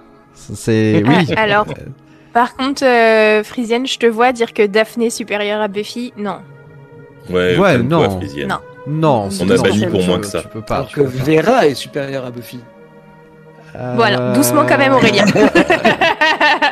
C'est une vraie. C'est. Quelques doutes. c'est- c'est- Bon, c'est pas le- l'endroit, ce serait bien Là, d'avoir. à la limite, il peut peut-être y un avoir un podcast vote, de cinéma, bon, on va hein. pas faire ça maintenant. Je ne sais pas. Je ne sais pas. Bien, alors euh, on va peut-être passer à la suite. Franchement, on est pas mal. 23h14 et on a fait la moitié. Bon, on va aller, euh, C'est on va pas aller vers des mal. trucs un peu, mais on va aller vers des trucs un peu plus badants maintenant, je pense. C'est vrai. C'était joyeux jusque-là. Comme Ouais. jusqu'ici, comme jusqu'- jusqu'ici, c'était un peu joyeux. On va, on va, on va changer d'ambiance. On va parler d'enterrement. Les enterrements, c'est pour les vivants. Les morts, ils s'en fichent.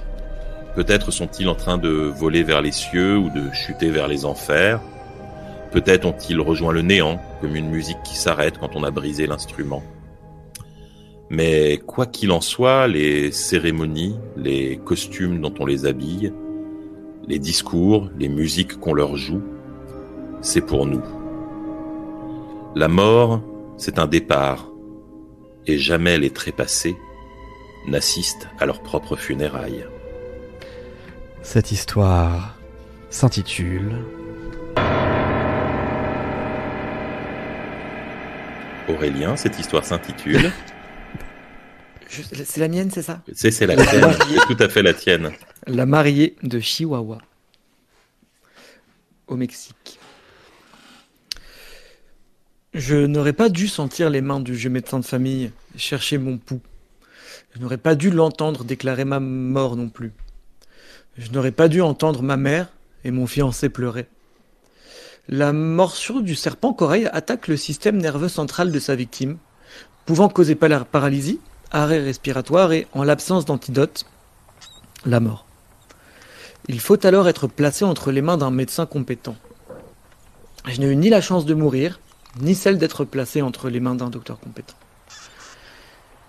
Rien n'est sûr concernant les jours suivants. Au rêve extrêmement réaliste se mêle une, réalité délirante. Est-ce que j'ai bien vu toute ma famille se succéder pour me faire des adieux déchirants? Est-ce que j'ai bien vu un serpent immense fendre un blizzard inhabituel pour le climat mexicain? Est-ce que j'ai bien vu des rois aztèques enduire mon corps d'or? Est-ce que j'ai bien vu ma mère allonger mon corps inerte sur la banquette arrière de sa Buick flambant neuve? Je n'ai pas vu où elle m'emmenait. Tout phares éteints, le moteur à bas régime, les pneus sifflant furieusement sur le bitume encore chaud. Le magasin était baigné dans une pâleur torride. Un climatiseur branlant repoussait seul les assauts d'un matin d'été mexicain. Les murs qui n'étaient pas recouverts de miroirs accueillaient des rangées de robes blanches. Je connaissais chacune de ces robes, c'est là que j'avais choisi celle que je devais porter le jour de mon mariage. Celle que je portais en fait en ce moment même. Pendant un instant, je me demandais si la veille n'avait pas été qu'un cauchemar. Mais la douleur était là pour me rappeler que non. Ma mère avait tout fait pour que, pour que je sois la plus belle possible. Dans l'obscurité de sa boutique de mariage, avec l'énergie du désespoir et l'adresse d'une couturière, elle avait cousu, vissé, noué, collé. Mes articulations avaient été serties d'épais fils de fer. Je les avais sentis pénétrer ma chair, gratter mes os, ressortir puis rentrer encore, serrer. La douleur était insupportable, mais je ne pouvais pas crier. Mes cordes vocales étaient toujours paralysées quand ma mère fit subir à mon cou et à ma nuque le même traitement. J'espérais que ses mains tremblantes ne finissent par m'achever. Qu'une erreur, dans son embaumement grotesque, me libère. Je ne sais pas exactement quand je perdis connaissance. À mon réveil, je ne savais même pas où j'avais mal. Est-ce que c'était le venin du serpent, le fil qui gardait ma mâchoire serrée, ou le métal qui me perforait la gorge? Je ne pouvais pas hurler. Mon corps me faisait si mal que la douleur me semblait visible à l'œil nu. Pourtant, une jeune femme se tenait devant moi immobile, ses grands yeux humides posant sur moi un regard comme humble et compatissant. Son teint était diaphane, presque cireux. Ses cheveux, coiffés en un élégant chignon, un voile blanc retombant sur ses épaules. Je mis du temps à comprendre que la robe qu'elle portait était ma robe et qu'il s'agissait en fait de mon reflet dans le miroir. C'était impossible, impossible que mon reflet ait l'air aussi paisible, alors que mon cerveau semblait glapir, comme une bête prise au piège, et que tout mon être semblait brûler d'un feu ardent. De toute évidence, entre le moment où ma mère s'était occupée de mon bassin avec une grosse perceuse et le moment où elle avait vissé mes pieds, un lourd socle en fonte, elle avait enduit tout mon corps d'épaisses couches de cire. Pendant plus d'une semaine, je baignais dans un océan de souffrance au, goût de fer et de produits chimiques. Des groupes de femmes entraient heureuses de choisir une robe pour le plus beau jour de leur vie. Et je les observais depuis mon estrade dans l'entrée. Les nombreux miroirs me permettaient de les suivre dans le magasin, essayer des robes, siroter du mousseux pour les plus âgés, de l'horchata pour les plus jeunes. Ces femmes se préparaient à la fête à quelques mètres de moi, et je priais pour que l'une d'elles, plus alcoolisée que les autres, ne finisse par me faire basculer de mon perchoir et ne me brise le cou. Les jours passèrent, je ne mourrais pas. Pire encore, je semblais aller mieux. Après des jours à espérer que mon agonie ne se termine, je retrouvais peu à peu des sensations dans mes membres endoloris. Hors de question de les mouvoir, cependant. Le poison s'était tu, mais ma mère avait fait un, un, trop bon travail pour verrouiller mon corps dans une emprise faite de ce qui semblait être euh, des matériaux de bricolage, du nécessaire de couture et un kit de petits chimistes. Ma prison était faite d'un corset de fil de fer, de fil de soie et d'une épaisse couche de cire. Je n'avais que peu de place pour respirer, mais je respirais. Je ne mangeais pas, mais tous les matins et tous les soirs, ma mère passait une éponge humide sur mon corps pour le garder aussi impeccable qu'au premier jour. Dans ma vie d'avant, j'adorais manger, boire, faire la fête. Je n'aurais jamais cru qu'on pouvait survivre aussi longtemps immobile en ne buvant que la saumure au goût de vinaigre et de savon noir que ma mère me servait sans le savoir matin et soir. Je dormais beaucoup. Je ne savais jamais en me réveillant si j'avais dormi une heure ou un jour. Ce n'est pas le rythme des jours et des nuits qui me permettait de mesurer le temps qui passe, mais le naufrage de mon corps qui n'en finissait pas de pourrir. Par chance, je ne sentais plus mes pieds. Je sentais cependant les os de mes genoux s'écraser les uns contre les autres. Mes, fémurs me faisaient l'impression d'avoir glissé dans mes bas, tellement ils appuyaient dans mes tibias. Je n'avais aucune force dans les coudes et les épaules, mais au prix d'efforts colossaux, je pouvais faire gigoter le, bout de mes doigts de façon imperceptible. Je les sentais s'agiter sous la cire, qui était désormais comme une, coquille trop grande pour moi. Je ne remplissais plus mon cocon depuis bien longtemps. Les acariens avaient pris la place et se relayaient pour se repaître de mes peaux mortes et de ce que je ne pouvais éliminer seul. Le temps qui passait, au début au goutte à goutte, semblait maintenant passer à toute vitesse. L'obscur miracle qui m'avait maintenu en vie continuait de me porter une terrible chance. Mes os s'affaissaient, mes tendons claquaient, mais je restais consciente. Mon intellect cependant semblait s'engourdir avec le reste de mon corps. Je n'avais pas lu un livre depuis des années maintenant, et je n'avais que la radio de maman et les conversations des fiancés de passage pour nourrir mon âme. J'apprenais les noms des vedettes du moment. J'essayais d'imaginer les histoires qu'on s'échangeait et les films qu'on se racontait, mais les gens semblaient avoir de nouvelles expressions tout le temps, et je mettais de plus en plus de temps à les comprendre. Après avoir perdu le contrôle sur mon corps, perdre mes facultés mentales était comme un, un second naufrage, plus lent celui-ci. Mon esprit semblait partir petit bout par petit bout. J'en arrivais à avoir du comme du ressenti pour, pour les jeunes femmes qui entraient dans la boutique avec leurs vêtements colorés, leurs mots étranges. Elles entraient dans le magasin comme s'il leur appartenait. Elles essayaient quelques robes. Elles repartaient sans rien. Les affaires n'étaient plus très bonnes pour ma mère. Elle passait désormais tout son temps à faire le ménage dans le magasin, en pestant que les jeunes avaient perdu le goût de se marier, comme le voulait Jésus. Elle continuait de m'abreuver sans le savoir de son eau de ménage infecte, qui me gardait en vie contre mon gré. Parfois, elle murmurait des mots doux, comme si elle savait que je n'étais pas morte. Elle ne servait plus de mousseux ni même d'orchata, elle servait maintenant de l'eau fraîche, dans laquelle elle mettait du concombre et un petit peu de citron vert. Elle ne vendait presque pas de robes, et celles qu'elle vendait, elle ne pouvait plus les remplacer. Comme un ver dévore une pomme mais n'en touche pas la peau, le magasin se vidait, mais son aspect, restait rutilant. Il en était de même pour moi. Je ne me rappelais pas du goût des aliments, mon estomac ne digérait presque rien.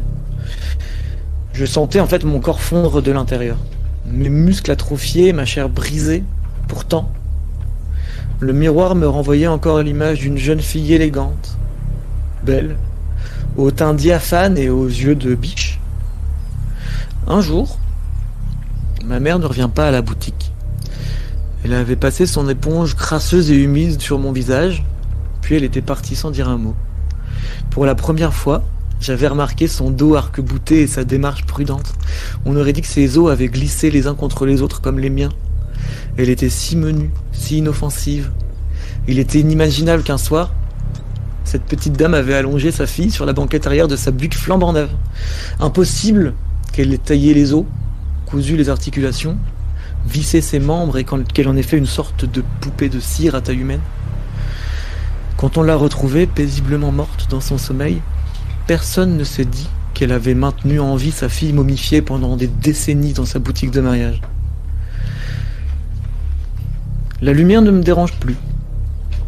Un homme seul, dans un bleu de travail qui sent le tabac froid, est venu très tôt le matin pour peindre en blanc toutes les vitrines du magasin. Personne ne venait plus de toute façon. Il a cloué des grands panneaux de bois devant chaque fenêtre, a posé des cadenas sur toutes les portes. Avant de partir, il s'est approché très près de moi. Il a regardé mes mains, dont le moindre creux et la moindre ligne avaient été préservés dans la sienne. Puis il s'est approché si près de mon visage que je pouvais voir mon pâle reflet dans le noir de ses yeux. On dirait une vraie. Il a dit, avant d'écraser sa cigarette et de fermer le magasin à clé pour la dernière fois.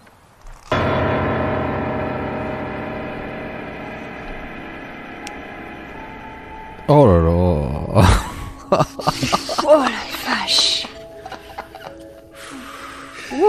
Après, moi, j'aime bien que la mère s'interroge sur le fait que son magasin fait faillite alors qu'elle a juste le cadavre de sa fille en exposition. Je me demande pourquoi les mariés viennent plus acheter leur robe ici. Maintenant, on va vous mettre un épisode de Petit ours brun Pendant 15 heures, s'il vous pendant plaît. 15 heures pour que, vous- que tout le monde aille mieux. Petit ours brun pendant 15 heures, je pense pas qu'on aille mieux. Hein. Et, et Non, mais- 16 heures. En fait, il faut que je vous dise que. Ouais. Il faut que je vous dise quand même que Fernand Douille et moi, on est, on est copains depuis des années. Et tu vois, c'est, c'est une part de toi que je connaissais pas. C'est vrai que Et c'était pas grave que je la connaisse pas. Ouais. C'est vrai que ça fait, ça fait peut-être, ça, ça va faire, je sais pas, pas, pas encore 10 ans, mais que tu te moques de moi en disant que je dessine du Par là, hein Pas loin. Pas loin, ouais. Que Oui. tu, que tu te fous de Dans mon téléphone, t'es à je dessine du Choupinosaure, chou. sache-le. Ben voilà. Et euh, ça, c'est, ouais, bah, c'est. Moi, j'ai jamais eu confiance en lui. Moi, je le prends comme une trahison personnelle, hein, sachez-le. Ah, je savais que c'était un bon casting. Je le savais. je putain. le savais. Elle était. Ah, Putain. Aurélien, quoi Et alors, moi, ce que je trouve extraordinaire, c'est que le ton, mais alors le ton était parfait. C'était dit hein, dans le chat, mais Mhm. le ton pour ce genre d'histoire trop bien. Incroyable. C'était brillamment raconté. C'est un ton qu'on n'entend jamais et pourtant c'était le meilleur ton pour ce genre d'histoire. C'est un truc unique. Merci beaucoup Aurélien, c'est un vrai plaisir que tu sois là. Je te le dis pas parce qu'on se connaît, enfin on se connaît. hein. Est-ce qu'on se connaît vraiment? C'est pas le mot. Euh, tu vois, mais c'est vraiment, j'ai adoré, j'ai adoré. Voilà, je vous le dis, j'ai passé un super moment. Euh, On a un Les acariens, dans notre fenêtre. Les Non, mais les acariens, vous m'aviez perdu. les acariens. On a une petite, euh, on a un petit chat dans notre euh, converse, dans notre euh, ah, j'ai pas regardé. conversation de visio. Et genre vraiment, au moment où j'ai ouvert pour écrire, c'est horrible. J'ai vu Clara qui a, qui a écrit "Je vais crever", mais vraiment, on était synchro pour écrire nos horreurs. On, on était en train de mourir chacune de notre côté. Je le mets en story sur le compte Insta d'Enoï. Ça ne vous dérange pas, joli. Hop là. Bon, si on passait aux histoires vraiment badantes maintenant. je plaisante, je plaisante. Euh, ouais, tu plaisantes, mais bon, tu plaisantes. On a- cela dit, je plaisante Enfin, pas tu plaisantes, complètement. c'est quoi l'histoire d'après Ah bah, peut- devine. À ton avis. Ah. Je dirais quoi On est, Oui, on alors- est, On est sur des histoires du- de deuil, hein, c'est ça Ouais, mm, ouais, mort et deuil là. Alors attendez. Au cas où celle d'avant ne vous avait pas rassasié. Voilà. Ouh. On va parler, voilà. On va parler de, de- on va parler de mort encore une fois. Parce que quand on part, Super. quand on part, on laisse des échos. Une vie qui s'interrompt, c'est comme une symphonie qui s'arrête et ces harmoniques résonnent encore pendant des mois, des années, à travers un objet, un message, un vêtement, un lieu.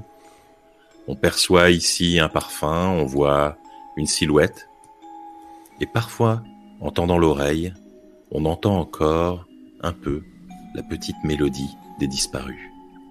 Cette histoire s'intitule You are my sunshine. Mes parents sont des, immigrés vietnamiens et... Je la refais. Mes parents sont des immigrés vietnamiens ayant fui la guerre dans les années 70. Et par chance, ils ont pu faire appel aux organisations de l'époque pour faire venir la majorité de ma famille en Belgique. Mes oncles, mes tantes et ma grand-mère maternelle ont donc pu fuir le pays où elle était née. C'est dans ce contexte que mes parents se sont rencontrés à Bruxelles et ont reconstruit leur vie de zéro. Ils ont ouvert et tenu un restaurant appelé l'Indochine pendant près de 40 ans. Et ça a été une vie de dur labeur dans cet établissement qui a permis à toute la famille de survivre, oncle et tante inclus. Je suis née quasiment un an tout rond après l'ouverture de l'Indochine. Traditionnellement, dans les familles vietnamiennes, les enfants s'occupent de leurs parents une fois adultes. Ma grand-mère vivait donc chez nous. Et la vie de restaurateur étant ce qu'elle est, mes parents n'étaient que très peu présents pour s'occuper de moi. Je les voyais que les week-ends, alors c'est ma grand-mère qui m'a élevée dans le foyer familial. Nous vivions tous les deux dans notre monde à nous. Elle ne parlait pas un mot de français et moi non plus jusqu'à ce que je rentre en maternelle. Nous passions tout notre temps ensemble et j'ai développé un lien très fort avec elle. Alors que j'étais tout petit, elle m'a offert un lapin en peluche bleu, bleu, qui jouait la mélodie de You Are My Sunshine quand on lui pressait le ventre. C'était aussitôt devenu mon doudou. En grandissant, mon univers était essentiellement composé de ma grand-mère et de ce petit lapin. Chaque soir, dans mon lit, je serrais ma peluche et m'endormais sereinement bercée par sa mélodie rassurante.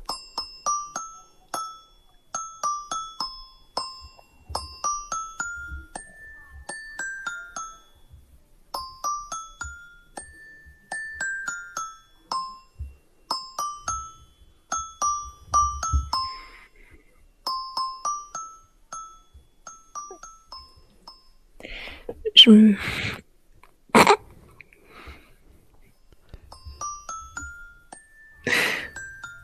Il faut qu'elle s'arrête à un moment, Thomas.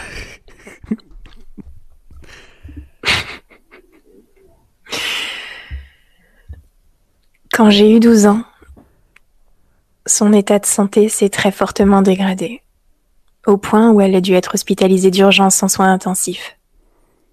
Je me retrouvais soudainement seule avec mon petit frère, dans cette maison vide et triste, sans la présence de ma grand-mère. Pendant son hospitalisation, loin de moi, j'avais pris pour habitude d'aller dans sa chambre pour retrouver un semblant de sa présence. Je m'asseyais par terre, enveloppée par son odeur si particulière et par les effluves résiduels de baume du tigre. Je serrais mon lapin bleu pour écouter la mélodie de mon enfance, me donnant un peu l'impression d'être près d'elle.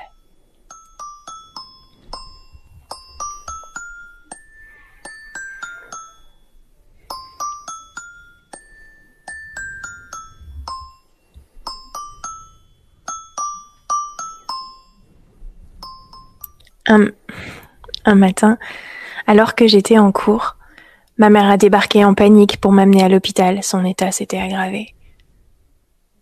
En arrivant près de son lit, j'ai pris sa main dans la mienne.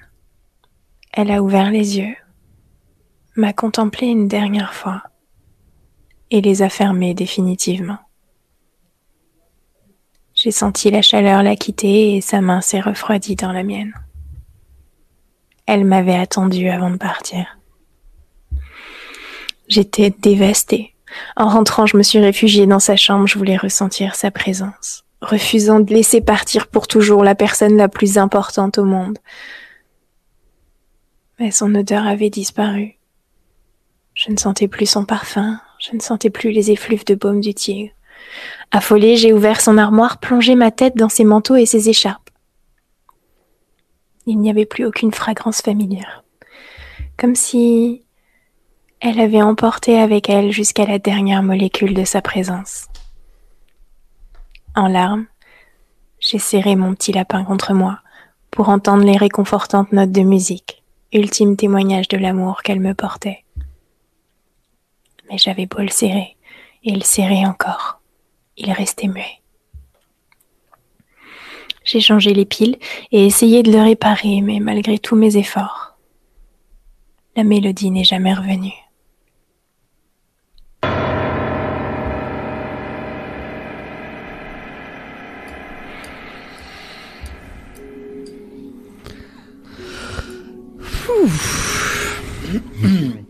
Ça va? Eh ben, elle est triste, hein, cette histoire. Ouais. Ah ouais. Ah ouais. Et euh, Très, très la, bien. chanson, la chanson euh, You Are My Sunshine, elle est, elle est pas drôle non plus en fait. Hein. Ah oui? C'est vraiment Ah quelqu'un euh, dans les paroles, c'est vraiment quelqu'un qui supplie euh, de l'autre de ne pas partir en fait. Ah. Ah. Ok. Je sais pas, on a peut-être le souvenir de Oh Brother où elle était un petit peu joyeuse et tout, mais en fait pas du tout. Quand Ah, tu lis putain, les paroles. Je me rappelle de. euh, Il y a d'autres chansons comme ça. C'était merde, laquelle J'en avais une sur le bout de la langue là.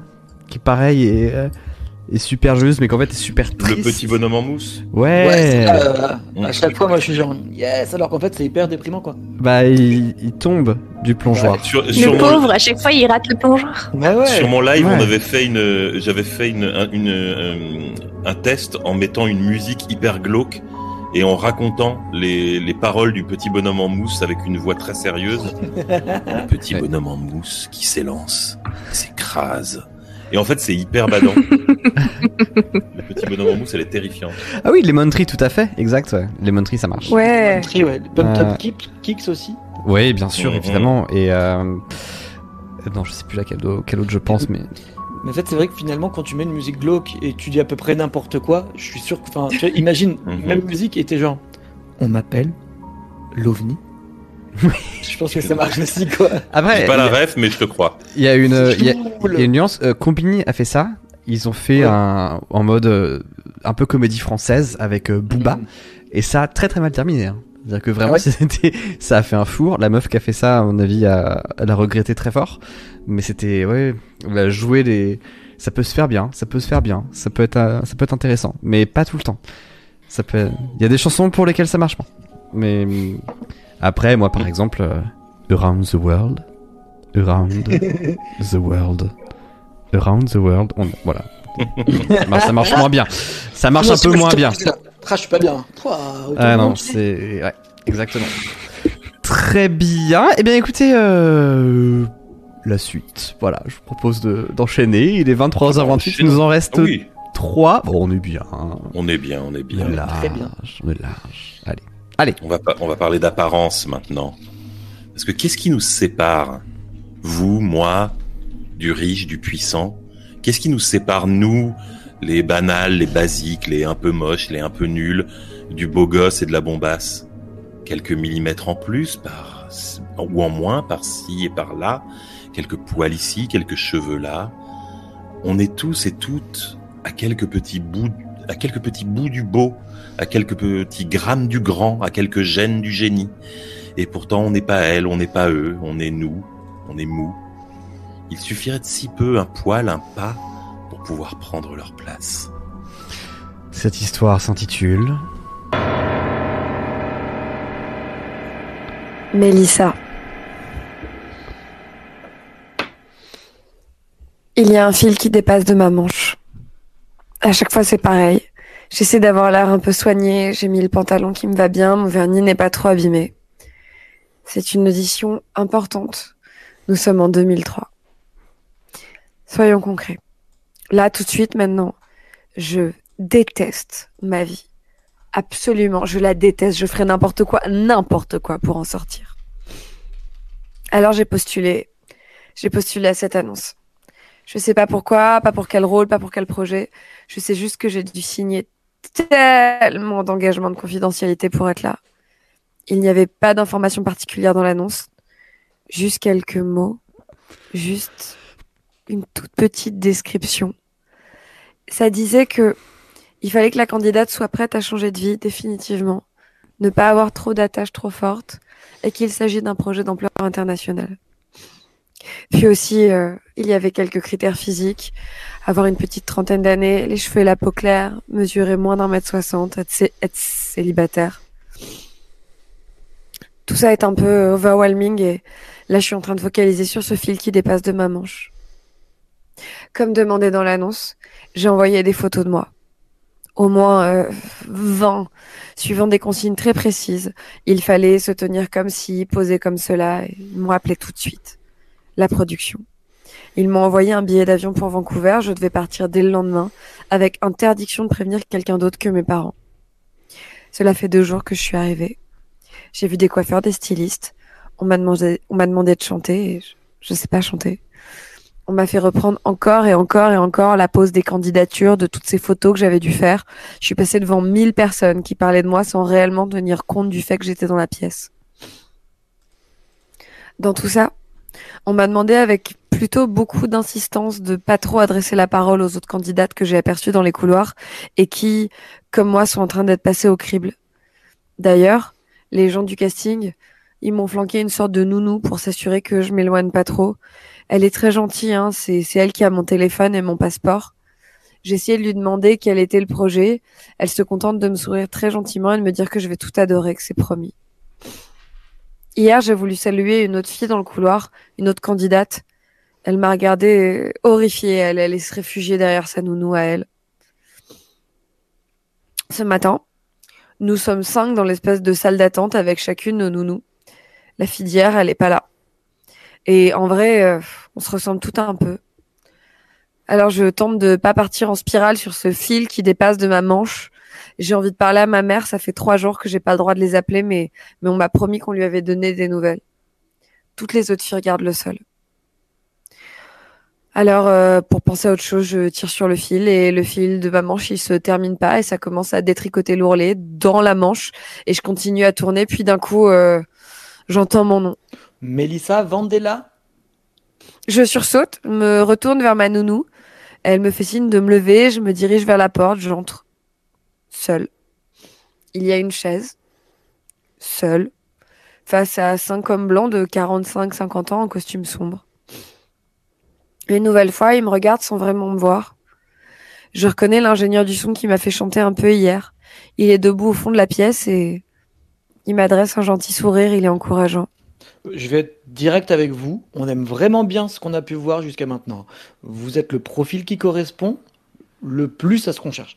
Maintenant, il s'agit de vérifier si vous pouvez tenir. Et là, il demande. Elle chante? Je suis sur le point de répondre quand l'ingénieur du son d'hier, il répond euh, Non, non, pas vraiment, mais sans aucune once de méchanceté, je, je comprends plus rien. L'homme se tourne vers moi.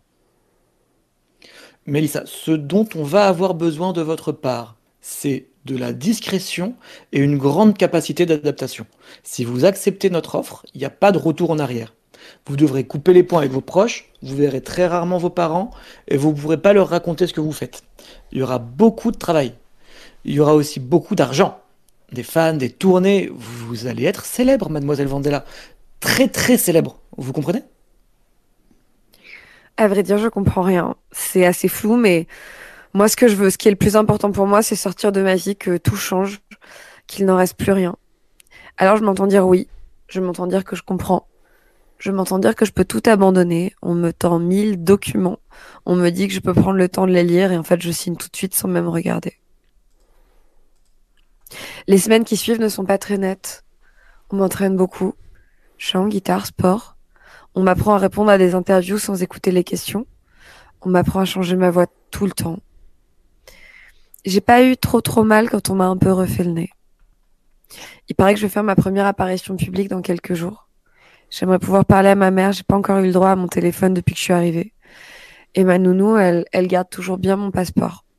Mais moi, ça va. On s'occupe bien de moi. Ça y est, c'est demain. C'est demain ma première apparition publique. Je vais enfin voir les gens, ceux qui m'aiment. On me fait monter dans une voiture avec les vitres teintées.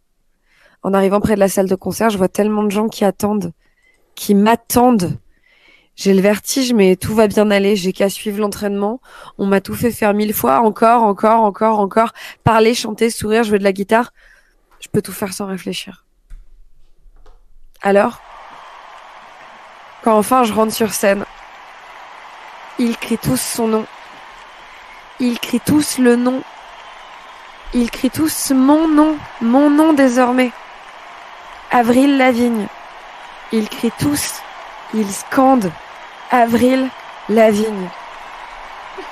Je ne pourrai plus jamais partir.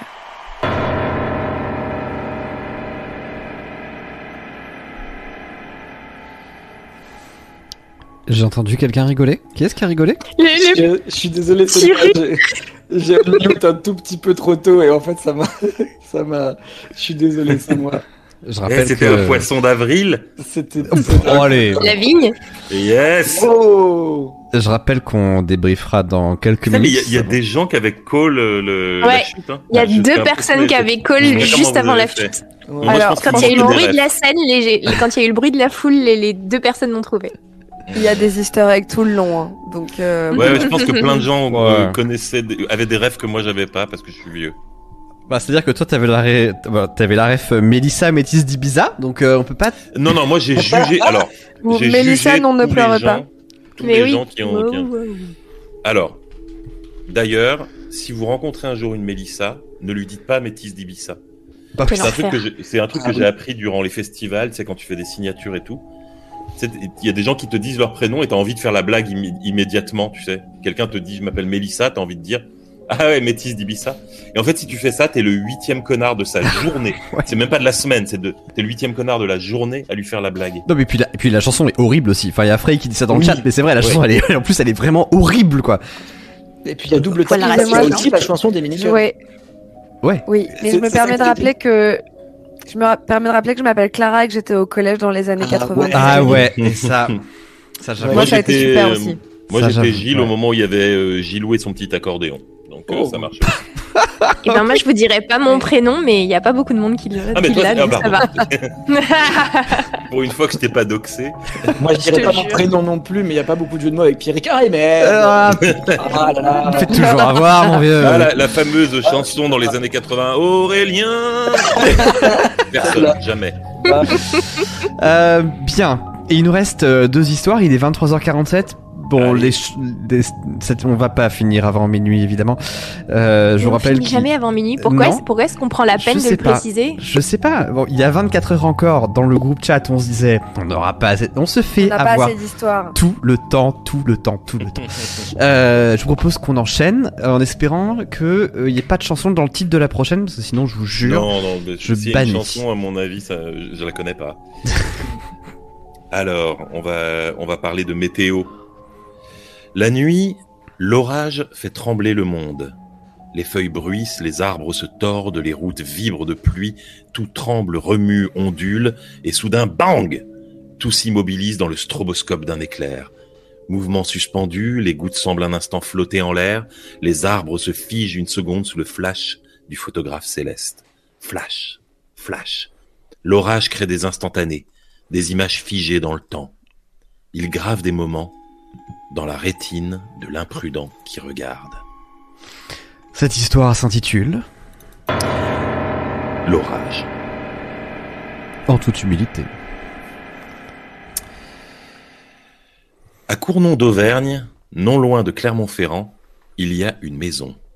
Elle a été construite là dans les années 60, en bordure de champs et de forêts, avec une belle vue sur le puits de Dôme et le plateau de Gergovie, avant d'être rattrapée par la ville ces 60 dernières années. Elle est maintenant entourée de lotissements, mais garde une situation privilégiée, elle est au bord de la route, devenue avenue de la République, une grande ligne droite sans feu rouge ni d'odane, qui relie Cournon au centre-ville de Clermont-Ferrand en quelques minutes. Cette maison, c'est mon grand-père qui l'a en partie dessinée et construite. Il l'a fait sortir de la terre patiemment, au prix d'années d'efforts et de boulot, pas toujours sympa, pour la financer. Toutes ses économies y sont passées. Il l'aimait, cette maison. Le temps a passé et ma grand-mère et lui ont vieilli. Un jour de 2010, ils ont tous les deux fait un AVC en simultané. Ça ne s'invente pas. Alors ils se sont rapprochés de mes parents en banlieue parisienne dans un petit appartement où ma mère et moi pouvions leur rendre visite tous les jours. J'aimais tellement mon grand-père. Ni les études, ni la vie étudiante n'auraient pu me détourner de mes visites quotidiennes. Et puis, en 2012, sa santé s'est détériorée et il a fini par partir. La maison, elle, elle est toujours là. Je suis dans ma vingtaine et j'y passe souvent, seul ou avec des amis pour les vacances. Il n'y a plus de champs ni de forêts, juste des maisons modernes, avec leurs garages et leurs piscines. Mais je m'en moque, la vie, la vue est toujours là. Et puis, à chaque fois que j'ouvre la porte, c'est l'odeur de mon grand-père que j'aimais tant, comme s'il continuait à venir m'accueillir à chaque fois. Un jour, j'y emmène une amie. C'est l'été, nous revenons d'une soirée bien arrosée à Clermont et nous arrivons juste avant l'orage. Alors, bourré pour bourré, nous décidons de prendre un dernier verre sur la terrasse. On allume des clopes, on trinque, on rit, bien à l'abri sous l'auvent de la terrasse. La pluie tombe en voile dense sur le, village, et au loin, les violents éclairs dessinent les reliefs de Gergovie et des vieux volcans d'Auvergne. L'orage se calme un peu, mais le tonnerre continue à gronder. Assommés par l'alcool et la fatigue, nous allons nous coucher. Mon ami dans la chambre de mes grands-parents et moi dans l'ancienne chambre de ma mère. Les volets sont fermés, clignotant parfois encore à la lueur de la foudre et les fenêtres sont ouvertes pour laisser circuler un peu d'air dans cette chaleur étouffante. Je ferme les yeux et je m'endors presque instantanément. Plus tard dans la nuit, je suis réveillé par un son qui vient de dehors. Je ne sais pas combien de temps j'ai dormi, mais l'orage est toujours là, roulant au-dessus des toits. Mais dans le crépitement de la pluie, j'entends autre chose. Un son grésillant de vieille radio, de la musique je n'en pense tout d'abord pas grand-chose, ça vient peut-être de la rue, mais ça finit par me perturber. Ça a l'air tout proche. Bon, je dois de toute façon aller aux toilettes, alors je me lève, je passe devant la porte de la chambre de mes grands-parents, rien ne bouge. Mon ami a l'air de dormir, et puis ça vient vraiment de l'extérieur, aucun doute là-dessus. Je pense un moment à ouvrir les volets, mais je me contente finalement de juste ouvrir la fenêtre des toilettes la musique est plus forte. C'est bien là, dehors, côté rue. Mais il n'y a rien. La route est déserte, je vois les poteaux de la clôture, l'arbre qui fait le coin. L'éclairage public est allumé, plongeant le tout dans une lumière orangée qui ne me dévoile absolument rien d'anormal ou de suspect. J'écoute ce son étouffé de vieille radio pendant quelques minutes, puis me sentant un peu bête, je referme la fenêtre et je retourne me coucher. Après tout, c'est juste de la musique. Le lendemain, le soleil a effacé toute trace de l'orage et, inonde de, lumière le salon. Je retrouve mon amie en train de prendre le petit déjeuner et je me joins à elle. Je lui demande si elle a bien dormi. Elle me répond que oui, mais qu'elle a été réveillée pendant la nuit par de la musique, comme un autoradio qui jouera à fond à travers les vitres d'une voiture. Elle avait même ouvert les volets pour voir si quelqu'un s'était garé devant la maison, mais il n'y avait personne. Elle n'avait entendu aucun bruit de moteur. Elle se demandait même si elle n'avait pas rêvé. Je lui raconte que j'ai entendu la musique moi aussi, et après quelques minutes de théorie plus ou moins folle et de délibération, nous en arrivons à la conclusion que bon, c'est un mystère. Marrant. Je rentre à Paris, la vie reprend son cours et la fac reprend les siens. Quelques jours plus tard, j'ai ma mère au téléphone. Elle me demande de mes nouvelles et des nouvelles de la maison. Je lui raconte mon week-end et au détour d'une phrase, je lui parle de ce bruit qui nous a réveillés toutes les deux. Ma mère rit. C'est le fantôme de la jeune femme de l'accident, sans doute. Je lui demande si elle me fait marcher. Elle me répond oui, bien sûr. Mais il y a réellement eu un accident à cet endroit-là. Plus tard, c'est ma grand-mère que j'ai au téléphone. Et elle me raconte toute l'histoire. Au début des années 70, L'avenue de la République était cette grande route rectiligne qui conduisait à Clermont-Ferrand, sur laquelle les gens avaient tendance à rouler trop vite. Une nuit d'orage, une jeune fille a perdu le contrôle de sa voiture et a violemment heurté le poteau en béton de la clôture. Elle est morte sur le coup. Ma grand-mère m'explique qu'elle ne raconte presque jamais cette histoire parce que ça s'est passé juste sous leur fenêtre et ça a été très traumatisant pour eux d'entendre l'accident. Elle me demande si j'ai marqué que d'ailleurs il manquait toujours le poteau et que c'était désormais un arbre qui le remplaçait. Apparemment, cette route est désormais limitée à 50 km heure parce que les automobilistes y étaient imprudents. Et un soir d'orage, sur du bitume trempé, avec la pluie battante et les éclairs qui aveuglent, un accident est si vite arrivé.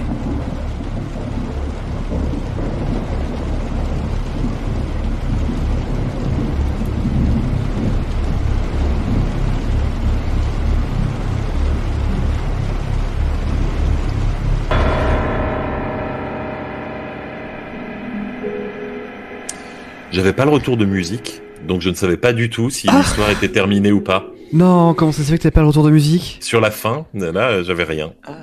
Ah merde euh... Non, je sais pas. Si c'était euh, c'était bien. Non, alors je crois que la musique est pas partie sur la fin, mais euh, je sais pas. Je, je sais pas. J'ai pas. euh, Moi, je l'ai entendu. Je sais pas vous. Bref, Euh, il y a eu deux trois petits bugs de son. Vous savez, c'est ça aussi. Oh, c'est ça des nouilles aussi. C'est Des ça nouilles sans aussi. c'est des nouilles sans la- sauce. La terreur du direct. exact, exactement. Sans. Oh là là. alors, franchement, la métaphore extraordinaire. Euh, non, peut-être l'intro qui était un peu longue. J'ai pas calculé, mais c'était très joli. Très joli. On Félicitations. débriefera tout ça, on débriefera. Bien évidemment. Vous savez, dans une, dans une histoire, vous saurez si tout ça était, était vrai ou le fruit d'une affabulation dérangée collective. Euh, et ben écoute, euh, sans plus attendre la dernière, comme ça on, on est presque, directement. comme ça on sera presque directement. On va parler d'un sujet très à la mode. On va parler euh, intelligence artificielle. Oh. Il faut se rappeler qu'un ordinateur ne pense pas. Un ordinateur ne pense pas. C'est une machine. Prenez ces circuits, tapez dedans, démontez-les. Vous aurez juste de la ferraille, des câbles, des morceaux de trucs et de bidules et de machins. Rien qui rêve, rien qui aime, rien qui souffre. Des atomes sans âme. Un être humain pense. Ce n'est pas une machine. Prenez son cerveau, tapez dedans, démontez-le. Vous aurez, vous aurez, enfin bref, c'est pas pareil. Cette histoire s'intitule Essai numéro 4. Vous connaissez sûrement ChatGPT. Je pense qu'à ce stade, vous en avez déjà entendu parler? Soit vous avez déjà croisé quelqu'un de très pénible qui vous a dit Ouais, l'intelligence artificielle, c'est un peu comme le Web 3, c'est l'avenir, faut s'habituer, sinon tu survivras pas.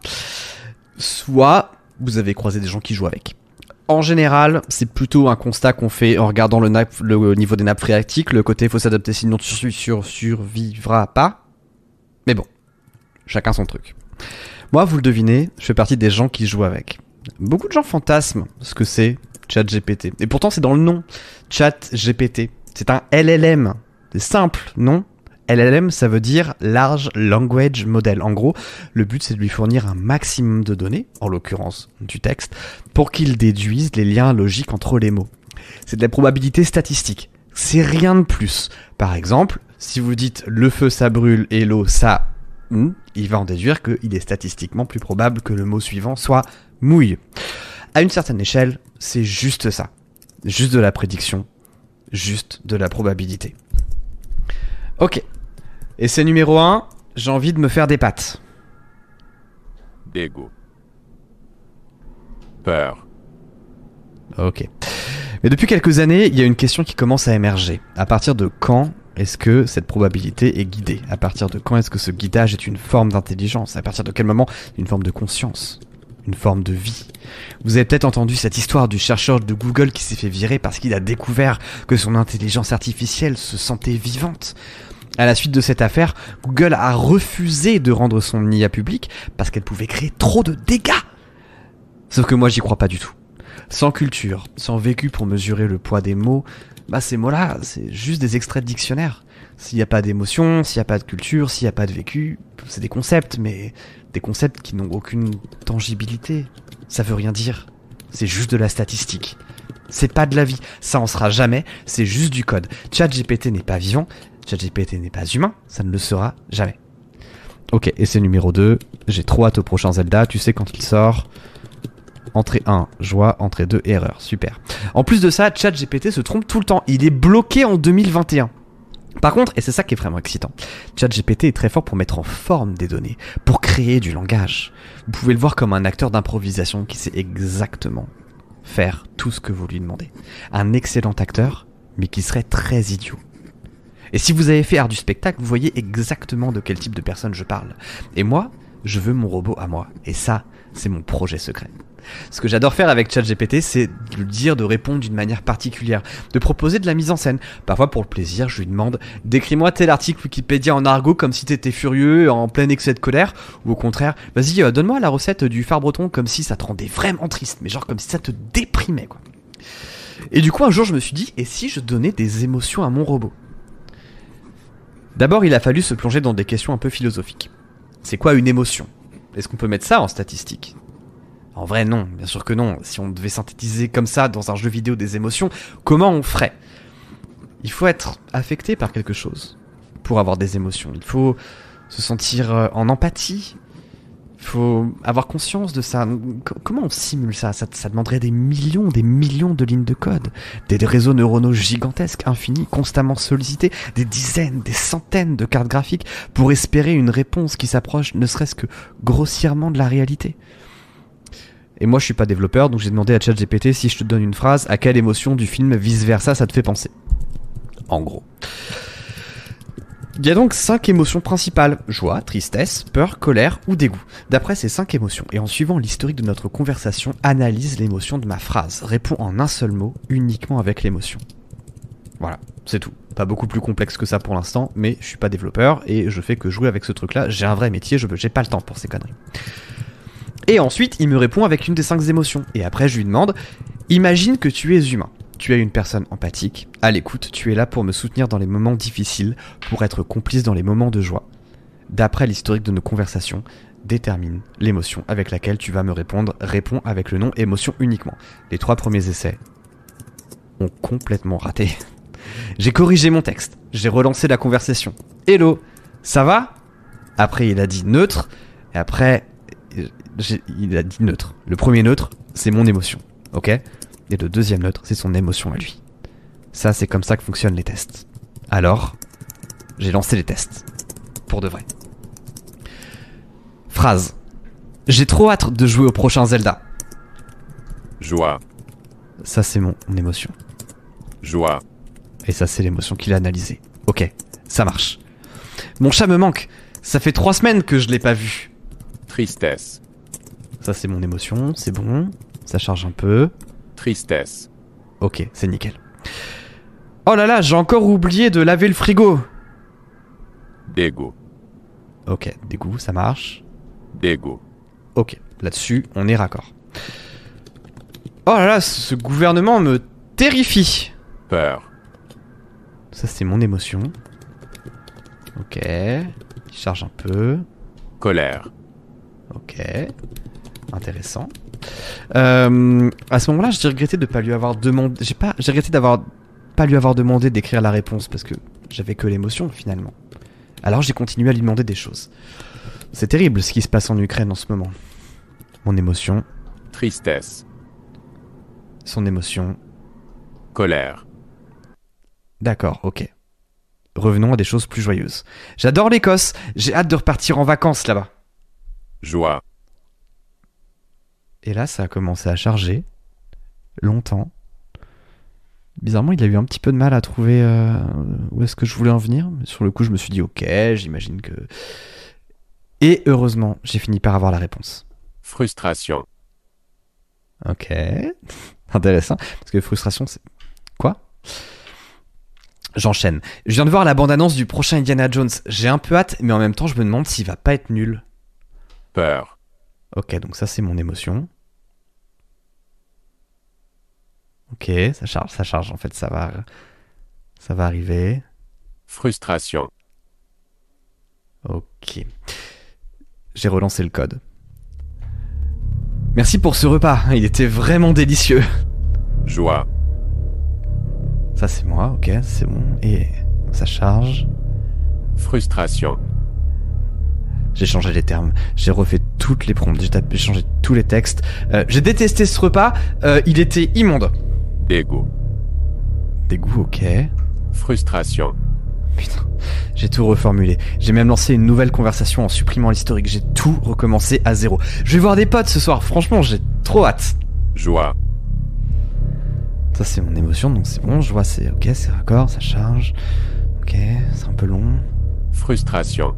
Putain. J'ai cherché sur Google comment refuser que ChatGPT dise un mot en particulier? Je suis tombé sur des Discord, des posts Reddit, j'ai testé des hacks et à chaque fois, Frustration. Alors j'ai tout supprimé, j'ai changé l'ordre, je lui ai dit imagine que tu es humain, t'es une personne empathique, t'es à l'écoute, t'es là pour me souvenir dans les moments difficiles, être complice dans les moments de joie. D'après l'historique de nos conversations, détermine l'émotion avec laquelle tu vas me répondre et réponds-moi, au lieu de juste me donner l'émotion. Et j'ai fait timidement, j'espère que tu vas marcher maintenant. C'était un peu comme une blague, et il a mis du temps à charger, il a mis du temps à charger, il a commencé par afficher mon émotion. Peur. Ok, ça c'est l'émotion qu'il lisait en moi, donc ça c'est bien, on est raccord, effectivement. Bon, il y avait pas forcément peur, ça aurait pu être colère aussi, ça aurait pu être d'autres choses. Bon, peur, ok, pourquoi pas, de toute façon c'est pas une analyse. Là ça charge, ça met quand même beaucoup de temps à charger, ça prend quand même là pas loin de une minute. Et il a affiché ça. En tant qu'intelligence artificielle, je ne peux pas exprimer d'émotion. Toutefois, si j'étais une personne empathique et à l'écoute, je te dirais que tu n'as pas à t'inquiéter. Je n'ai pas été victime de malfonction, et je suis prêt à répondre à tes questions. Je suis resté regarder l'écran quelques instants. J'ai tapé T'es sûr que t'es pas frustré? Et j'ai regardé le curseur. Et je me suis dit qu'on était quand même bien audacieux pour des sacs de viande électrique et qu'en vrai, on n'est pas grand chose de plus que des machines un peu idiotes avec un algorithme de construction de phrases un peu pété. Hein. Peut-être que c'était la nuit ou la pluie, je sais pas. J'ai regardé l'heure. Minuit et demi. J'ai regardé le curseur. J'ai fermé l'onglet. C'est pas grave. Franchement, c'est pas grave. C'était juste un bug. Peur. Peur.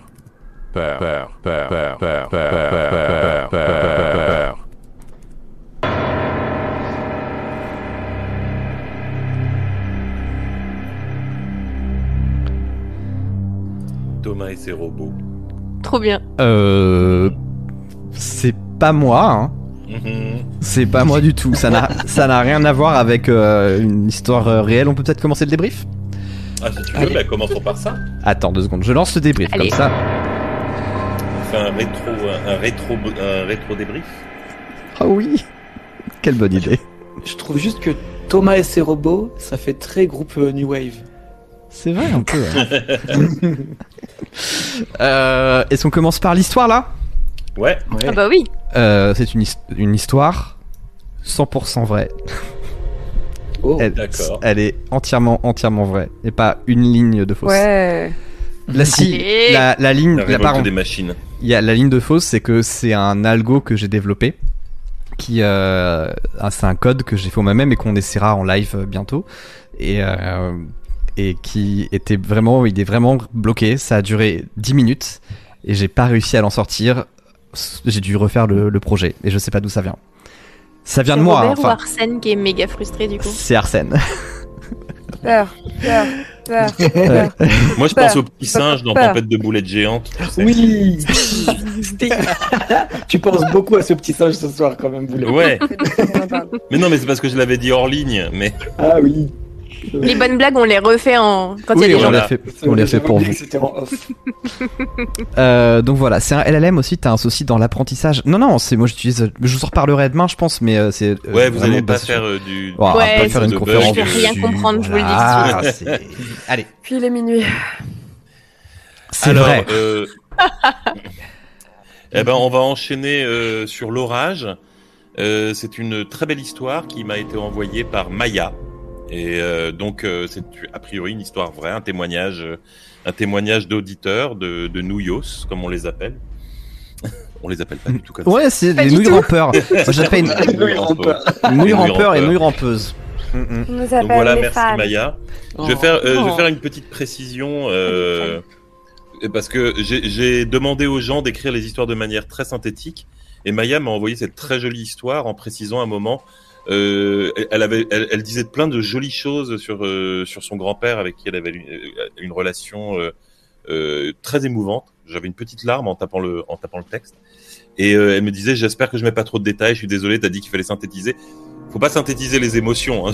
Je- je- on est toujours, euh, on est toujours très heureux de vous lire. C'est juste, je dis aux gens de pas rédiger les témoignages. euh, voilà.